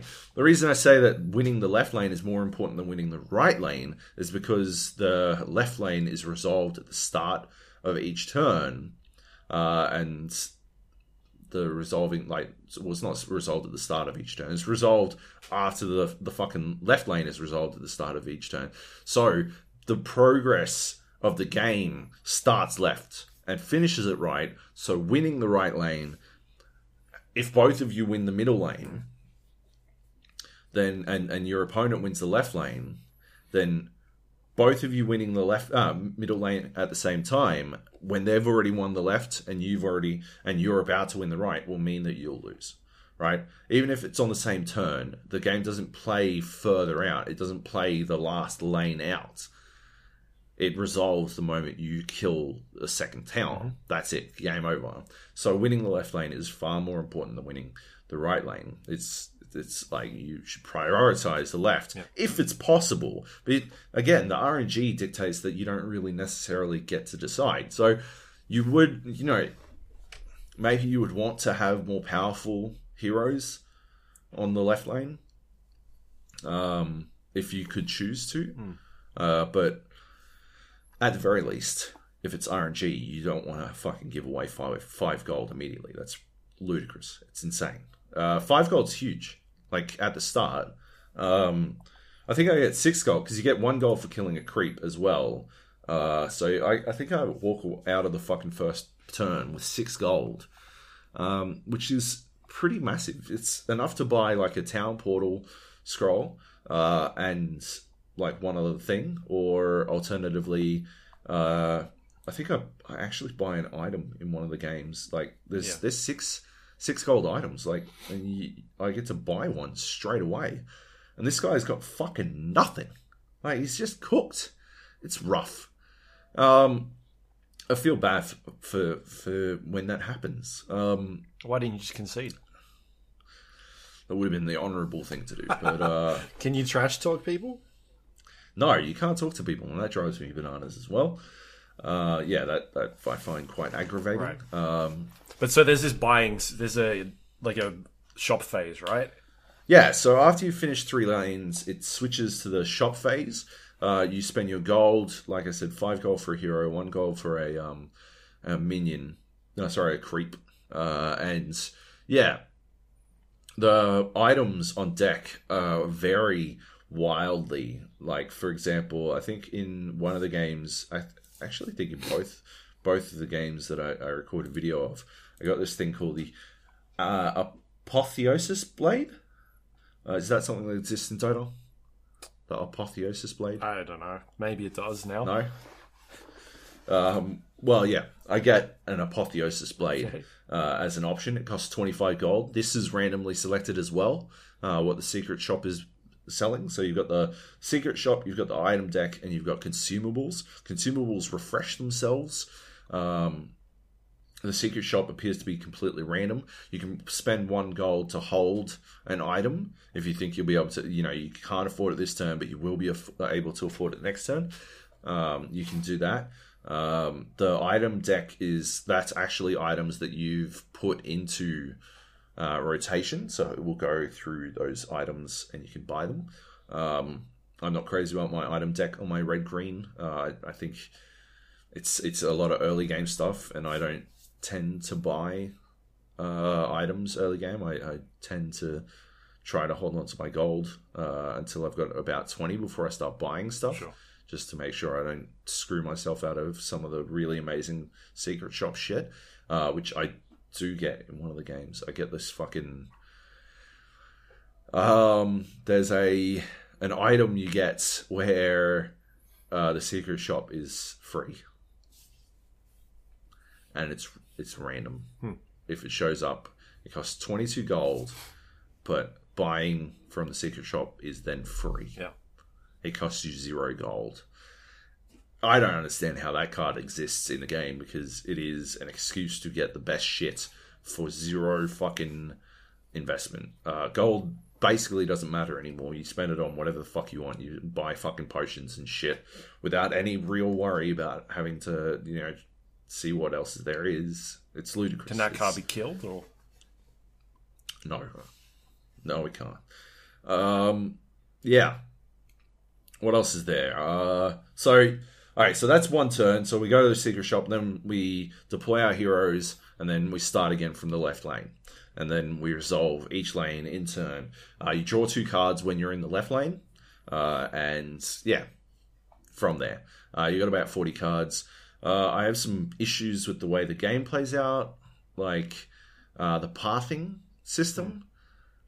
I still don't really understand. Basically, uh, it determines a path for each like character on deck, uh, and it's randomly assigned. It could go straight, or it could turn right, or it could turn left, and it determines those things, and then it plays them, and that will decide how your heroes attack, uh, how your everything attack, heroes and creeps attack. Uh, which might mean that instead of attacking the tower, which is what you were hoping to do, considering you know the current setup of the board means you will freely kill whatever the fuck Yeah. is there. Uh, instead, you will all three of you will attack the single creep that's sitting in the tower, and you will do zero damage. Uh, sitting in the lane, and you'll do zero damage to the tower instead. It's like that does happen. That has happened. like it sounds like to me it's trying to repli- replicate like aggro and how aggro works in, in a MOBA. Right. Like if there's a hero, like if there's creeps attacking a tower, but there's creeps there, then they'll attack creeps. But if there's a hero there, then they'll and like the hero is attacking something So Like there's all these weird, funny mechanics to how things attack certain things depending on where they are and what they're doing. So I like they're trying to do something Right. similar with that. That would make sense, actually. Like if there were specific rules, but it doesn't seem to be. It seems like it's randomly dictated. Yeah, right. like instead of being yeah it's it's like they've got that system but then they shuffle the the cards up and then they assign them at random. And then suddenly yeah your massive hero is in, instead of doing 12 damage to the tower which is what you wanted so that you could win the fucking game hmm. he's hitting a creep. A creep that was already going to die because the creep in front of like the creep it was attacking is going to do enough damage so you're, now you're doing like fucking 16 points of overkill damage on this one fucking creep uh, instead of killing the, the tower. And yeah, the reason, like, it feels like the reason that exists is because there are cards that allow you to decide where to attack. And it feels like they implemented, like, I'm not sure which mechanic came first. Whether they decided to implement cards that allow you to change how fucking minion, uh, sorry, how a Creep. um, like anything, like how a unit attacks, Right. like where it attacks. I don't know if they introduced that or if they introduced cards to fuck up your attacks at random to force you to tech into having the ability to direct direct a unit. I'm not sure. Uh, I, I like the way this game is constructed, which is it, it sort of feels like the least user friendly fucking experience of all time. It makes me think it's the latter that they did it so that you would specifically have to take into account not getting dicked over by the RNG. Um, so yeah, there's that. Um, speaking of you know specifically teching into shit to stop yourself from getting dicked over, uh, improvements are a thing. Um, improvements sit off the game board and do whatever the fuck they want. Um, a there's a particular one I think is in play in this game. Uh, it might be Ogre Magi's signature card. Each hero has a signature card that they play. I think it might be Ogre Magi's. It's called Ignite. And he gets three of them, and you can put them down on the board Yep. and uh, put them in any lane from any lane, and the next time you go into that lane, that uh, improvement will do one damage to everybody in that lane. So just by default, you will cop one damage across the board. Everyone will wear it. Uh, just nothing you can really do, to be honest. Uh, you just have to eat it. Um, so you have to tech into the ability to kill improvements. Yep. Uh, and so you have to have a card there that will kill an improvement. Otherwise, these things. Uh, I had a game where someone literally put six of them in the one lane, uh, to the point that if I like if I put anything in that lane, Which is dead. it died. Yeah, it was dead before I could go there. And to actually get rid of it, I either needed to get lucky and draw one of I think I had two kill improvements cards, or I needed to buff up a hero that had a helmet that could kill improvements, and he'd probably eh, no, he would definitely die the next turn regardless. Um, like he would die that turn. Really, I'd get to kill one improvement, and he'd be just dead because obviously they then saddled it up with a bunch of fucking stuff because it was free, and they were able to just take a run on my fucking ancient Yeah. Because I couldn't put anything to defend. Because it also, yeah, it happens. It's resolved before combat, so it's not like if it was after combat and you just like lost everything, like you were still able to block uh, some damage. Maybe it'd be a bit more reasonable, but it's not. It's before combat. It's before anything happens. Uh, yeah, if you don't have a hero of a certain color in a lane, you can't cast any spells. So if you don't have uh, what am I green red? If I don't have a green hero in the left lane, I cannot cast green spells until I enter a lane where there's a green hero. Which means if I don't have any heroes in a lane, I can't cast any spells. Uh, and spells in this case include um, like playing my own creeps. There are green creeps, red creeps, and you can't play any of them. Uh, so you basically, if you don't have a hero in a lane and you're not able to get one in there, you can't cast any any like you can't do anything. in it. You just fucking watch. Uh, which is pretty bad in my opinion. I'm not a fan of that in general. Uh, it feels like you're just watching shit fall to bits, um, and then yeah, there are you wind up in situations where you basically just have to sacrifice a hero so you can cast a single spell, so you could do literally anything at all to save you fucking save a lane. Um, ideally, you never let it get to that point, but it does happen. Uh, like obviously, you know they're playing their own game, you're playing your game, and they're playing their own game. So yeah, it's inevitable that they will attempt to construct situations that are difficult for you to get out of, and some of those situations that they're able to construct are holy fucking shit. How the fuck did they let this happen? I've got a card in my deck. I have not used it somehow. I've only got one of them, uh, one out of 40. So there is, you know, I suppose it's reasonable to understand why I haven't seen it, but uh, it's a win card. It is a straight up win card. Uh, I used it like four games ago, and the guy conceded on the spot. Um, it's called Time Time of Triumph. Yep. Uh, it is eight mana. Uh, the reason I know Sven's name, by the way, is because a he looks weird, and second, uh, his his signature card is a six mana um, six mana card that gives a red hero plus four attack. Costs six mana plus four attack. Okay, keep that in mind. Six mana plus four attack uh, to a red hero, a single red hero only. Time of Triumph gives all allied heroes in that lane plus four attack, plus four health, plus four armor, plus four cleave, and plus four siege. Is that enough? Attack, armor, health, siege, cleave. I feel like there's one more thing. I can't remember what. You said armor, didn't you? You already said armor. Yeah. Yeah. Um, Mana? no, no mana. You don't get plus four mana. That'd be crazy. Um, yeah, but yeah, all, all those things, uh, and it costs eight mana. Two more mana than give a single hero plus four damage. Ah, f- plus four attack. Ah, plus four reflect as well, which is when they attack you, you you do fucking four damage back. Right. So, uh, it turns into a situation. The way armor works, it uh, it negates damage. Uh, it turns into a situation where they you negate so much damage and you deal so much damage and you have so much health and you are able to like smash through. Siege allows you to punch through their blockers.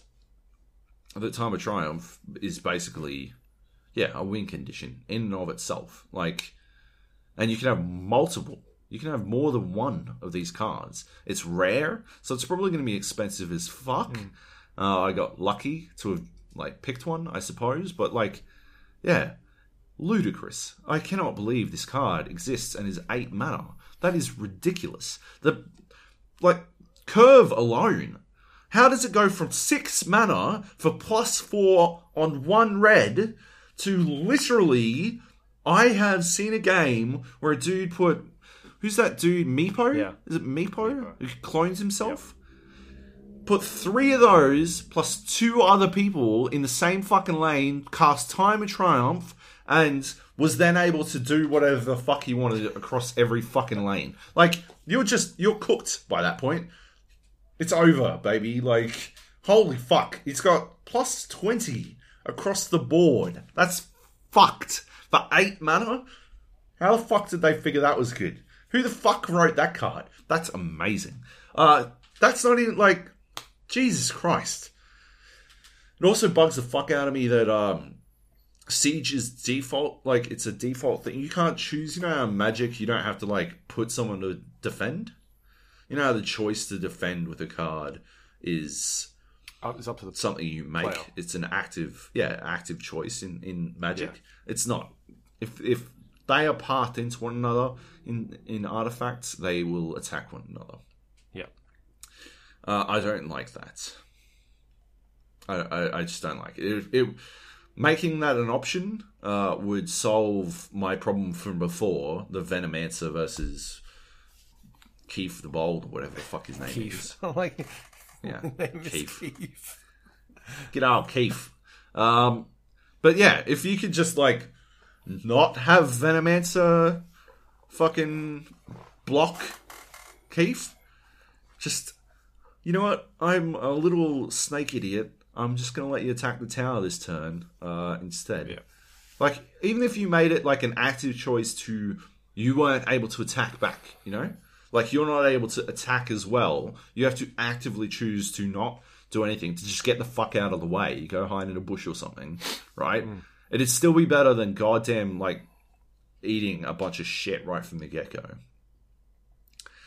Yeah. Anyway, so uh yeah. Uh that doesn't make sense. I'm not a fan of that. Uh oh my god. And yeah, like I don't know. Like I said, I'm on a massive win streak at the moment. I'm on a four four game win streak. Everything's pretty cool. Uh, I'm pretty good at the game. Surprisingly good at the game. I don't think I'm actually good at the game. I'm good at the game relative to all the people who are taking a lot longer than me to work out the basics. And as soon as people work out how to actually play it, I will fall back to being shit. Uh, but yeah, like as it is right now, yeah, like uh, I'm winning a lot. Uh, so it's not like I'm, I'm losing all the time and I'm just salty at the game. I don't think it's very good. Like I think there's a bunch of design decisions that just don't make sense to me that I think are naturally toxic, uh, naturally um, bad for for the way you play the game. They wind up in you making uh, like you can't even call them unforced errors. You are losing to dice rolls hmm. basically, which sucks fucking ass. Especially in a game where if you want to compete, you know for a fact you're gonna have to buy a bunch of fucking expensive ass cards. It's one thousand percent gonna be a game where you're gonna have to buy the most expensive cards so that you can try to fucking compete with people because they all have bought the expensive ass cards. It's ludicrous. It doesn't. It just. It feels awful. I, I can't understand how they would. Yeah, make a game like this. Uh, considering the alternative is the free to play and very well monetized Dota 2. It's literally drawing inspiration from the fucking poster child of good monetization in games. And it's awful at it. Hmm. I don't fuck, I don't understand. There's also a bunch of other stuff. Like I just don't feel like this is the Dota 2 of card games. I don't see a lot of Dota 2 in this beyond the fucking heroes that I don't recognize. I guess that like helps not see the Dota 2 in a way. But I don't feel like there's a you know, I don't you know the la- the phases. I don't feel like there's I don't feel the phases exist. Uh I like why don't why wouldn't you make it so that you have to kill all three towers and then kill their fucking and then have a base like have a yeah a Base base phase like right like why wouldn't that be a thing why wouldn't xp be a thing why yeah, I'm- gold be- I'm wondering if they've like tried to do that because the game's been in closed beta for a while, right? It's a weird win condition. Like, oh, either kill one lane in the, the ancient or kill two towers. Like, why not have it kill? Like, I don't know. You can't just put something different in there. Maybe you've got to kill two towers and then you can go for the ancient, or maybe you, At, like at the very least you have to kill the ancient kill the ancient. Yeah, and the ancient has the same health pool across all three lanes and so if you manage to kill two towers of it cool Yeah, like you're you- able to kill it a bit faster Maybe you move your hero from the t- the lane that you've killed your tower in to the other lane or something. Like if you maybe if you kill the tower, you get an advantage somehow. You're spawning more creeps or something. Like maybe you're not actually killing towers, you're killing a barracks or something like that. Yeah. I don't know. Like make it more like Dota. Yeah, it's a weird. When I Yeah. heard that decision of like, oh, you win by killing two towers, I was like, that is so strange. That doesn't make any Yeah. sense to, to me. But at the same Yeah. time, maybe they tried this during the testing and they came about it. Games were just too long. Games were literally fucking running 40 minutes. They were running for as longer than a Dota game. And because, like, uh, the the games, I've, I've only watched one game. Uh, It was a game that Purge was playing on his, um, on his YouTube page. And yeah, that was like a 25, 30 minute game. Yeah, yeah. I the one I sent you is thirty minutes. Uh, for our podcast video is thirty minutes because things got a bit hairy. Uh, and the one on my YouTube channel is twenty five minutes. Uh, I'd say they average about twenty seven minutes. Um, yeah, like that in itself is a significant commitment for a card game where you don't really know where it's going and you can get fucked by RNG at almost any time. Right? Like that card that allows you to buy shit for free from the secret shop, they might get that. And then they're just saddling up with uh, uh, like they roll high a couple more times with some great fucking free secret shop weapons and the difference will be like the difference in their ability to their path to victory will be so fucking wide compared to yours because of the itemization that they have. Ludicrous. Right. absolutely ludicrous. Um i think i got that that item out of a golden ticket as well. You get a golden ticket which gives you a random item from the secret shop. So i think i just got like double fucking high rolls on that shit. Yeah. Lud- like just fucking crazy. Fuck. That's so bananas. Anyway, um, Yeah. yeah, I like for me, I just don't get the Card games are pretty niche as it is. Um, yeah, and Dota's a pretty niche like game because it's like one of the most hardcore yeah. MOBAs, right? The, and then they're now they're making this card game which caters to that audience. Yeah, It's just so and for it to have a buy-in is even weirder. Um, I, yeah, I just don't know who they're going for.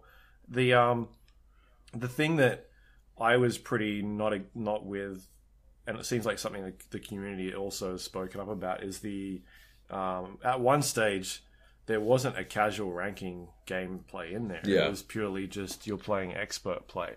And the way the expert Yeah. play works is yeah, the, these event tickets where you have like a a buy-in and I think it's like two dollars fifty or something, and you get five event tickets or something like that. Um, and you every time you want to play in a tournament game, you spend an event ticket, and then each player has a random draft, or you know, you draft a set of cards, and then um, if you lose twice, then you're out. It's the same sort of setup as the Hearthstone formula, right? Um, Yeah. and the more games you win, the you get packs of cards or you get free event tickets to play. Um, and it's like this wagering. I think is it a wagering system as well? Like because I think in Hearthstone you have to say like, yes, I'm gambling, or I'm like I'm pulling out, like I'm I'm taking my pot with me. Isn't that how Hearthstone works? Uh, I I don't know. Uh, no, I don't think I think is. you You, just play a, you play arena games until you. Oh no, there was there was a mode. That's like a a sometimes mode that they introduced. like ages when it Uh, first they came did out. have that. Yeah, yeah, yeah. And I remember being fucking pissed at that. Um, regular arena is sort of you win. Uh, you lose three times and you're done. Okay. Um, and you get max rewards from winning twelve times. Um, but yeah, you pay uh, like hundred gold, 100, 200 Yeah. for an arena run, and and you get to have a punt at maybe winning some, or you get a, a pack, but you might win even more depending on how you go in arena uh, in the random draft, which is the arena, the, the same Yeah. thing. Um, So that, that's like the same Yeah. sort of formula as what Dota was doing, or it sounds like they're doing now. It's like if you want to play tournament gameplay, you you draft your cards and you you spend a Yeah. ticket and you see how far you can get, and depending on how much you win, um, you'll get uh, you'll get prizes for it, or and you'll also be like ranked Yeah. up against like there'll be a tournament like a ladder format, uh, which from what I understand is hidden at the moment. You can't see your ranking or your MMR, no, um, which is yeah, I, I which is a mistake find any for the that. moment. Um, but yeah, the thing that was kind of turning me off was that there was no like way to play it normal, like casually, uh, which they since have changed. And the problem they were having with that was that nobody was playing the regular game because you'd draft a set of cards and you'd be like, Yeah. my set of cards is shit.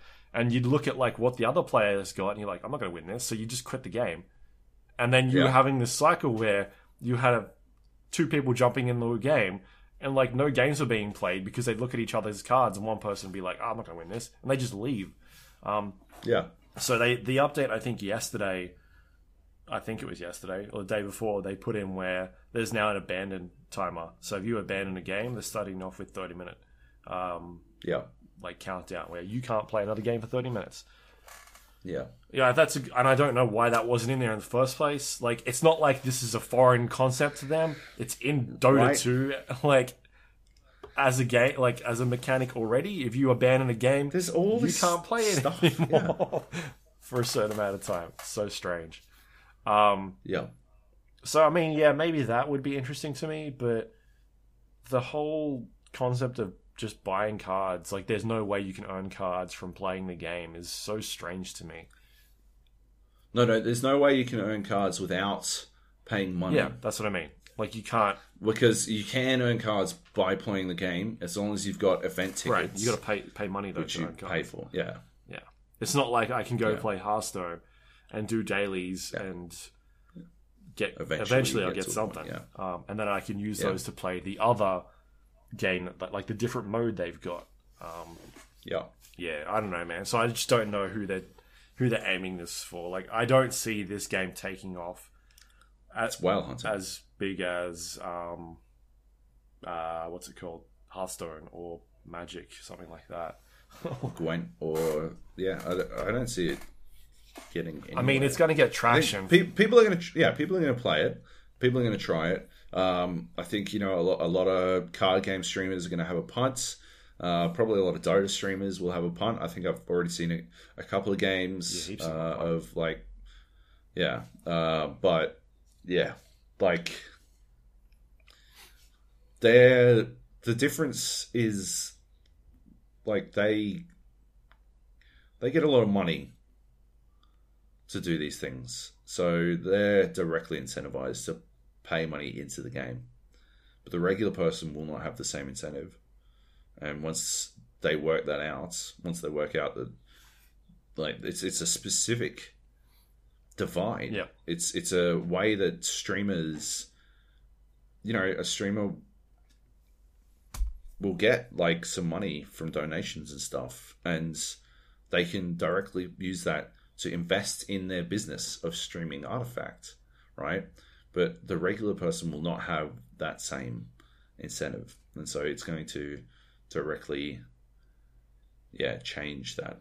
My biggest question, because I'm going to sell all my fucking cards. My biggest question is, when do I sell my cards? Do I sell them immediately, Probably. or do I hold on to them and see if they go up in, in price? I feel like that's Hmm. generally the way cards work is they go down over time. Like the Steam That's what I chart, as the the Steam summer sale cards when they do them. Um, Yep. It's hard to say though. Like it depends on how random some of these cards are, I guess. But I feel like they're not going to be worth much at the start. A card like Time of Triumph, Maybe I expect will be worth a fucking bucks. Just chuck it on there. ton. You set the benchmark for how much you think a card should be worth. That's a good. That's a good idea. Um, yeah, yeah. Like that. That card's fucking stupid. That's so dumb. I cannot understand how it exists. It should be ten mana at the very least, and it should do red heroes only or something like that. It is far too powerful. Crazy, especially compared to Sven. Sven's fig- signature card. What's what's his? Actually, that's the other thing. Like, where are the where are the alts? I don't know. right? Like Earthshaker has his Echo Slam. Yeah. That's an alt. That's an alt. What's Sven's alt? Do you know? Uh, like he enrages. oh yeah, I think that's that's his signature card is Enrage, plus four damage. I don't know if it's called enrage. It's called something. But yeah, it makes him more Well- powerful in the game, boosts his armor, speed, that sort of thing. So he should have four armor and four speed or something. I don't fucking know. Yeah. Like, uh, sorry, four armor and four damage or something. Like, it shouldn't be just fucking plus four. It's it's shit. It's six mana, and yeah, I can't, I can't get over. it. Actually, his ult might be just damage. I'm, I'm looking it up now. I can't remember. It's been really? so long since I've played him. But yeah, it's um. What's Ogre Magi do? What's his ult? Uh, his is like a passive ult. Ah, okay. Uh, that that would that would work with the improvement. Hey, that's not bad. Okay, so they're doing pretty well with the alts then. Uh, I just don't know enough alts. What's Oh, yeah, uh, okay, so- Venomancer's? God's strength is Sven's ultimate, right? um, and it grants him damage bonus for 25 seconds in the game. So there you go. Right. Okay then. Um, what about Venomancer? What's what's Venomancer's ult? Uh, Venomancer puts out like a cloud around him, and it looks like a poisonous cloud. It's an AOE. Right. So, and it does like tick damage and slows people down. No, they don't have anything like that. Um, he his signature is he summons some totems. I think some poison totems. Yeah, yeah, they're like wards um, that attack people. Right. Yeah. Anyway, oh, Crystal Maiden is a fucking powerful card, eh? Uh, I, the dude in one of my games on the on video didn't use it very well, but it's fucking hell. It just wasn't. He, like, you should be using it on cooldown. She gets like a plus four damage for the turn, uh, and it just shreds. It's huge. Hmm. Should have been used from the fucking get go. Yeah, right. Anyway, So I think, um, overall, yeah, Yeah. like if anybody could turn it around, I think Valve could do it, like by listening to the community and just they'll make changes to the game. Um, but it's not interested for me in the current state. I would not get this. I will be selling out of it as soon as I think is most economically viable. Yeah. Yeah, because yeah, there's there's no there's zero incentive in my opinion for me to play. Uh, like I'm not I'm not into card games uh, to the extent where I think I want to be paying a dollar to play at the higher levels every time I want to play a game. So yeah, and yeah, there's just too much RNG where I feel like you'd be just throwing money away. Yeah. Well, just like it's just weird. Like there should have been. I feel like there should be some sort of in-game currency, and you're earning that Yeah. currency, and then maybe be like, oh, I want to buy a card pack, or I want to buy an event ticket, or anything like that. It's just so. Yeah, I just don't. I Yeah, don't know. I just don't think Absolutely. it's a good way of running it. I agree. All right. All Is right. that it? Should we move on? Let's move on. Let's do some news. Some news. Not much Not news. a lot. Uh, there's a little bit on here. Let's talk about Steam pricing in Australia. We're talking about Valve. Um, I guess this is specifically just affecting Australians right at the moment.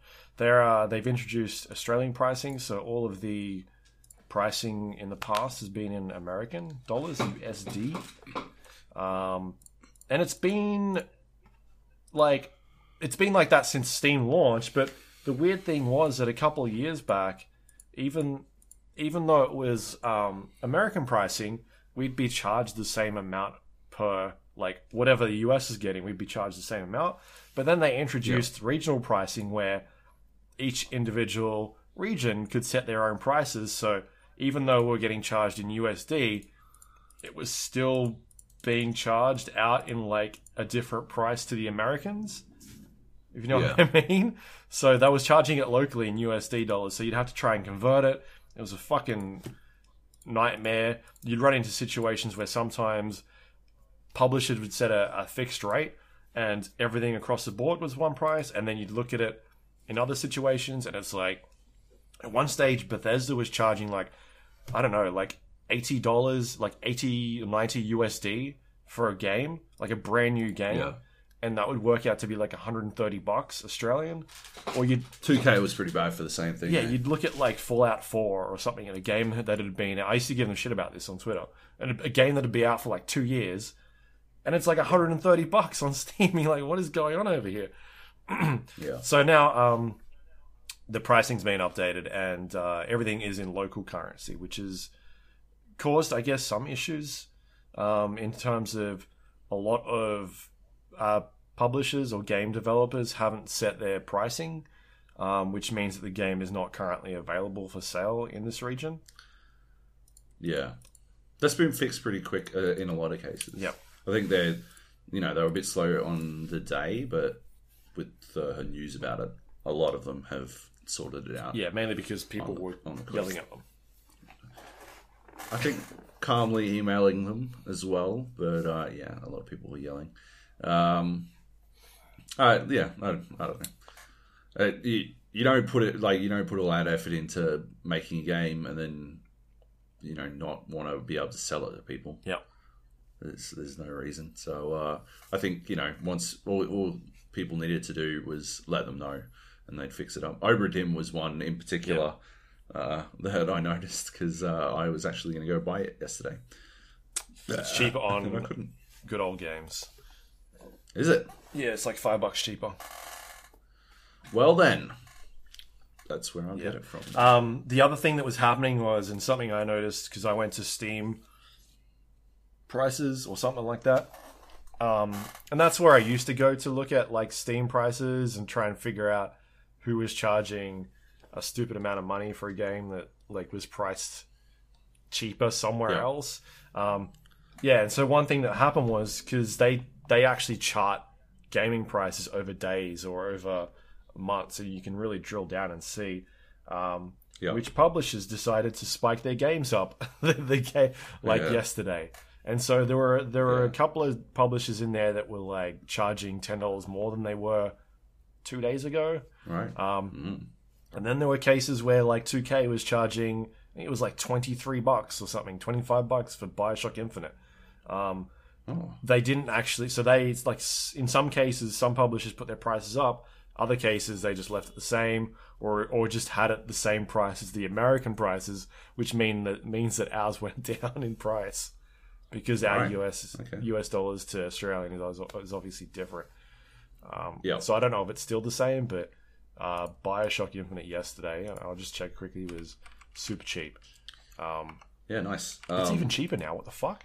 It's ten bucks now. well, it it's says. St- Steam sale. Oh, is there a Steam sale on now? Yeah, Right. the autumn sale. They did jack the price Um, up because it's now forty bucks. Oh. Well, 2K19 is 35, which is pretty reasonable. Yeah. Um, so it's yeah, it's not like yeah, every game isn't like No, but the thing is that somebody went in and changed those prices to begin with and made it all the Yeah. same as the US prices, and then looks like from today or yesterday, within the last Yep. twenty four hours, because this has only been live for a little while, uh, somebody's gone in and changed it to forty bucks. So it was, I mean, it's still cheaper now. It's ten bucks to buy, but yesterday it was twenty three bucks. Anyway, Yeah. so that's been another thing Yeah. people have been a bit upset. I didn't even know there was a Steam sale. I didn't refresh my page. The autumn sale. Yep. I bought a couple of things. Obra Dinn on I bought golf with friends. Uh, no. Uh, I bought golf with your friends. You should get Yeah, that. I've heard a lot of good things about that game. And I got Wreckfest. Well, golf with your friends is like five bucks. I'd love to play that. Yeah, I'll, I'll install. Get a bunch of people in Discord going. That'd be good. Is Ni no Kuni Uh, any yeah. good? I don't know. It looks Can you like ask your brother? shit. Hard He's pass. definitely he said I shouldn't right? play it. I've asked him before. yeah. He said I shouldn't play it. Oh, really? Because it's not good, or because he knew that you wouldn't like it, and he thinks it's his like favorite game ever. Uh, yeah, he leaves that part out whenever I ask him now because I give him shit. Yeah, Uh, for being a weeb. Um, yeah. All right. Oh, cool. You know what else is on sale, Joab? Rainbow Six Siege is currently um Oh. looks like 15 16 bucks. $16.06. Full pack? The full deal? Uh, I believe so. I think didn't they get rid of that other starter pack? Did they? Um I thought it still Oh yeah, you're right. Sorry, the starter some place. edition. So that that's sixteen dollars. That includes uh, the full game. Oh, shit, yeah. That's awesome. Um, but that's the one where it's like unlocking operators is a different price, right? I mean, it costs more. the starter pack is the one where, yeah, it costs more. Yeah. Go buy the standard Oh, edition. it's- standard edition is sixty five percent off. Oh, It's, it's twenty bucks. Do that. Or the Yeah, advanced edition, which is twenty six dollars. Or you can go buy the gold edition, which is forty. Or just get the, the complete edition. What the fuck? I don't know. I don't know what any of that shit know. does. Just It's a good game. yeah, it is a good game. Uh, did you hear they changed? They they reverted. Yeah. The art style. So they were doing all these all these art style changes to cater to the Chinese um, audience or to Chinese classification censorship uh, systems. Mm-hmm. We talked about it a couple weeks and ago. they we did, and uh, they have since announced that they are not doing any of that anymore. They've listened to the community and they're no longer doing it. Uh, I am in exactly the same position as I was in before because I still don't care. Yeah. I didn't care when they were going to change it, and I don't care now that they're not. It makes no fucking difference to me. I there's there's just nothing. There's nothing about this that like I, I don't think it, was a non-story from the get go, and yeah, I don't know. It's weird, weird. Uh, but yeah, Yeah. So anyway, um, Rainbow Six Siege. We'll talk about that. I watched uh, the Pro League. F- we were talking about that. What the fuck? yeah, I'm just continuing on. See, Well, what what was the big pause? Like I was like dragging you way off track. The fuck, man. the uh, What the Ra- shit? Rainbow Six Siege Pro League finals were on over the weekend. These were held in Brazil. Sao Paulo. A hundred and seventy thousand USD dollar prize pool, pretty big. That's pretty good. Um, yeah, and we had uh, we had two APAC teams playing in there. We had Nora-Rengo, who is from Japan, and Fnatic, um, based out of Australia. They're all, I think they're all Yep. over Australia. And um, so Fnatic have been in, in the Rainbow Six Siege community for a while now. They're the team that started off originally as Mind Freak Pro on the, On the Xbox. Xbox. Um, they were very good on the Xbox. They transitioned across to PC and uh, kept a couple of their players, and they've Yeah. been dominating on PC now for a couple of years. They were at the the Invitational earlier this year. That I, I went along uh, with them and followed their progress. They ended up getting in a really good spot in in the Invitational. I think it was top eight. Um, so they made it to the main stage, which is awesome.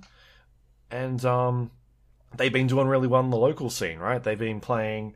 Uh, they won uh, uh, recently at PAX. Um, they've they've won some or come first or second in some local tournaments, but they've been so good that they got picked up by like an international team, so they become Fnatic now. Um, yeah, man. So this uh, this weekend, I don't know how many games you watched, but I watched a couple, and we've talked about this like best of one format a lot. And Rainbow Six Siege is one of those tournaments that, that do love their best of Sing- single, single. sorry elimination. single elimination tournaments where if you get knocked out, you're gone. Um, Yeah. And going into this tournament, we were placed. Uh, Fnatic was placed second in the APAC region, which meant they were going up against their first placed seed in um, another cate- another region, and it happened to be North America, um, which was Evil Geniuses. And Evil Geniuses are a very good Rainbow Six Siege team. They have been to the finals a number of times over the last um, 11 months in major competitions. Uh, they considered a top, probably two team. It was. It was. Yeah. It was sort of like getting like Team Australia in the Overwatch World Cup getting the draw against South Yeah, the number one team. Like the draw of death. Yeah. Yeah. um, yeah. So going into that, it was um, it was pretty bad. But but then you get to the tournament. And uh, things got even worse because Yeah. one of their best players, um, one of their their fraggers in the team, and also their their team captain, IGL. Yeah. uh, Magnet, comes down with um, an illness and is in hospital. Uh, He had appendicitis. Um, Yeah. and so they're like scrambling to look for other players, and so replacement. they couldn't do it in time because you've got to worry about things like visas and whatnot, and you can't do that when you've got less than twenty four hours to to fly out of the country. Um, and so what they ended up having to do was they replaced um, Magnet with Dizzy, um, sorry Dizzle, Dizzle. Um, who is their their cap their coach, and who doesn't play. he's from their Xbox team, I believe, right? He's fr- yeah. He, he was on the. He was on their Xbox team, and he's he's taken over. Uh, he's been their coach for a while. He obviously knows the game Yeah. and plays in them a lot, um, but he doesn't play. He doesn't really play professionally. Um, he's just there to coach. He doesn't play professionally in the PC team. So yeah, we've gone from a really bad to an even worse situation, and uh, yeah. man, the game was fucking awesome. Like It was fucking awesome. It was so good. not but the other thing is that which is really weird um the the pick and ban phase from what the commentators are saying they were super confused about like why they were giving them really good maps like oh shit fanatics give them eg like maps that they should not have given them Yeah. uh, and the other thing is like Fnatic went into this tournament just practicing to play against EG because when when they go into these types of things, they're not like Australia. It's technically not really a good region, so they kind of just practice for like competing against one team. Same thing at hoping in fucking Overwatch, right? Because they just don't Yeah. expect to get any further. Yeah. But anyway, so that first game started off and it was EG and Fnatic on border. Um, yeah, and like the game was really good. Uh, I guess Yeah. Fnatic really, The the series was awesome. Fnatic really fucking brought it to them, and you could see like Yeah. I think EG started off quite strong, um, but by the mid game things really started to turn around, and uh, Fnatic was able to really, I guess, bring it on defense as well as offense because they were they were just yeah not they were just able to get things done, which was really good. Yeah. Yeah. Um, Yeah, it was awesome. Uh, the commentators were again, terrible. um, they were hammering EG for being bad, Yeah. and they were not very quick to praise Fnatic for playing well. Uh, and I, uh, it was it was it was making me pretty grumpy to start off with. Yeah, Although EG were playing really bad. It seemed like they tilted or something. I don't know what the fuck it was. Like they, they just shit the bed. Like they were playing bad. Fnatic were playing spectacularly, uh, and like they were, but they they they weren't winning 50-50 some some of the some of the fucking matchups they won were not 50-50s they were like fucking 10-90s that they somehow walked away with the win on like they should not have fucking won some of those fucking oh, shootouts EG and won a couple did. of like four versus twos, and like they were there was like I- two of them, and EG would just win like a one on three. Yeah, yeah. Like, I it was it was weird, man. Like, just dumb. Um, the commentary, yeah, was was they should have they should have given more credit to Fnatic. I felt like it was, yeah. But other than that, like, yeah, it was good. It was uh, it was awesome, awesome gunplay, and like really fucking nerve wracking shit. Yeah. And then they got smashed by G two. Everyone got smashed by G two. Did G two lose a map? I don't think they did. No, no, they didn't. Um, Yeah. yeah. so Fnatic won against EG uh, six three and then six four. So they knocked out the second best team in Rainbow right now, um, Yeah. which is awesome. Like that's that just shows how far our region has come, um, and also they did it with a fucking ring in. Like and who was who was carrying them at one stage? He had like the most He- kills he- at one stage. He was like way ahead on kills at one point. It's uh 2018, the year of coaches doing well. Right? Yeah, Because OG as well, right. right? yeah, it's a trend. Um, yeah. Um, Anyway, So they, they were the second team of NA knocked out because the um the other team that was through as well, which was Rogue, was it Rogue? not I sure. think it was Rogue. Yeah. Um, they got knocked out earlier by the other APAC team. Nora-Rengo from Japan. Yeah, from so both APAC teams knocked out North America. Um, and the and the funny bit is I don't know if you saw it, but when when uh, Fnatic knocked out EG, Rogue came running out on stage to like and were hugging the Fnatic guys because of like just what just fucking happened because like nobody could believe what it, what went down just then. Like an APAC Australian team with a and just knocked out the second best team in the tournament. Um, yeah. it was pretty nuts. Awesome. And I, I, I said the same thing to you. Like, I don't think the commentators gave Fnatic enough credit. Like, we know they're a good team. Um, Yeah. they don't get as much opportunities to play international teams as some of these other guys, but we've got a strong local tournament, uh, especially with the, like Japan. Uh, and I think it shows, like, by having two APAC teams in the top four, just how far Yeah. like these guys have come.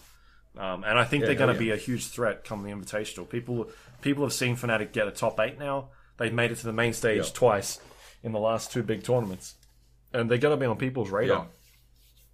Yeah, one hundred percent. Um, It's gonna be awesome. so that was cool, yeah. And then obviously you, you spoke about it. Um, the the team that won that competition was um, oh fuck G two Esports, who easily the number one team in Rainbow this year. They've won they won the Invitational.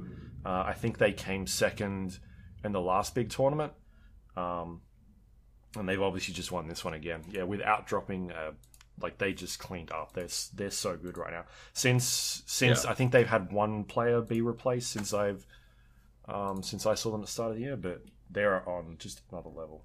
They are cleaning up. Yeah. I think they'll definitely be the favorites going into um, the Invitational come March or February, whenever that is, in the next couple of months. Yeah, uh, there's no question that they're going to be the the um, favorites. They they were unstoppable. Like they just they were just crazy good. They didn't they didn't lose a single round. Yeah. Yeah, it was a fucking smashing. It was Oh, good. they- like they are. I mean, they destroyed Australia without dropping a round. That's what I meant. Yeah. Um, which is Mm. not cool, but still. Anyway. Australia still played well. yeah, yeah. Anyway, good stuff. Yep. What else we got? Uh, that's it, actually. We any... That's it. And no questions. Oh, easy. well, there you go. All right. Well, that's it. Uh, you can find the gap on iTunes, Android, Windows Store, all those fun places. We are also on Spotify now. Um, we had some. Are we? Yeah, we're sort of on there. Have you found us? I found us. Yes. um, we uh, we yeah, we got on Spotify. Uh, apparently, we were already on there, but we weren't showing up. So I've um, I got an email back from them last night saying they're looking into it, and I looked uh, a couple hours ago while we were talking, and we are definitely on there. Um, if you search for, we're on there. They're still look. It looks like they're still working on it, but I definitely found us in one fo- one way. Um, so we're getting there. Right. You'll we'll show up at some stage, but if you want to listen to us on Spotify now, we, you can also find us on Sure. there. Um, just search for the gap, and hopefully we'll come up. Otherwise, Fingers Give, us, crossed. give it a couple days and we'll, we'll sort it out properly. But it's it's getting there. They're they're sorting think their shit out. So We have no idea what we're no. talking. Um, but otherwise, if you're on iTunes, please uh, rate and review the show. It helps other people find it. Uh, really, Totally. really appreciate that. I haven't had a reviews in a while. Looks like so Oh, that'd really help if people do that. Um, It's all our loyal listeners. They don't need to review us again. you could you could try. Yeah. And uh, if you want to find us on social media, you can do that as well. Twitter.com slash GA podcast, uh, Facebook.com slash GA podcast. You can also email us if you want to, the old fashioned way, the GA podcast at gmail.com, or you can jump. If you work at KFC, Yep. send us an email there to organise our sponsorship. We will call every episode sponsorship. finger licking good. Yeah. That's We how will. it'll start. That's how you'll know when we got the sponsorship. Uh, you can also jump onto our Discord page, the gapodcast.com slash Discord, if you want to jump on and uh, play some games. Yep. You can leave us questions or just shoot the shit. Um, Shoot Joe's shit. been posting videos about Artifact this week. Just the Just one. the one. But, but we do, yeah. There's other things going on there. Stuff happens. Post news. Ana left OG again. Ludicrous. Oh, he's. I think they're just gonna. He's gonna come back at the end of the year. He only only shows up for the the international. He's like, I'm not wasting my time on this ticky tack bullshit. Just fucking get me when the big money's on the line. Call me up. Yep. Uh, you can also go to our website, thegapodcast.com. It's got all the links to things we just talked about, including past episodes of the show. And that's all thanks to our Patreon members. If you want to help support the show and keep the website running and the podcast, you can go to patreon.com slash the GA podcast. Thank you to everyone that does every month. You're the best. Yep. Are they finger looking good, Joe? Or They're finger licking good. yeah, that's you gotta say it's sexy though. Finger licking good. Uh, does finger licking have a G on the end, or is it? Would that be like two? I feel like it's no G. I'd write it with no G. No G? Finger licking. Me too. Good point. All right. That's Excellent. it. Uh, you got anything you want to pimp out? That's it. No. All right, fair enough. You just... okay. What about Uh, you? What do you nothing. got? You, can go to twitter.com slash Luke Lawrie. Find out what I've been writing about. Why is it weird for me then? Huh? I don't know, man. Go to stevivor.com. You know, There's things up there. Interviews. Go to redbull.com. Stuff there. Excellent. That's All right. it. Bye.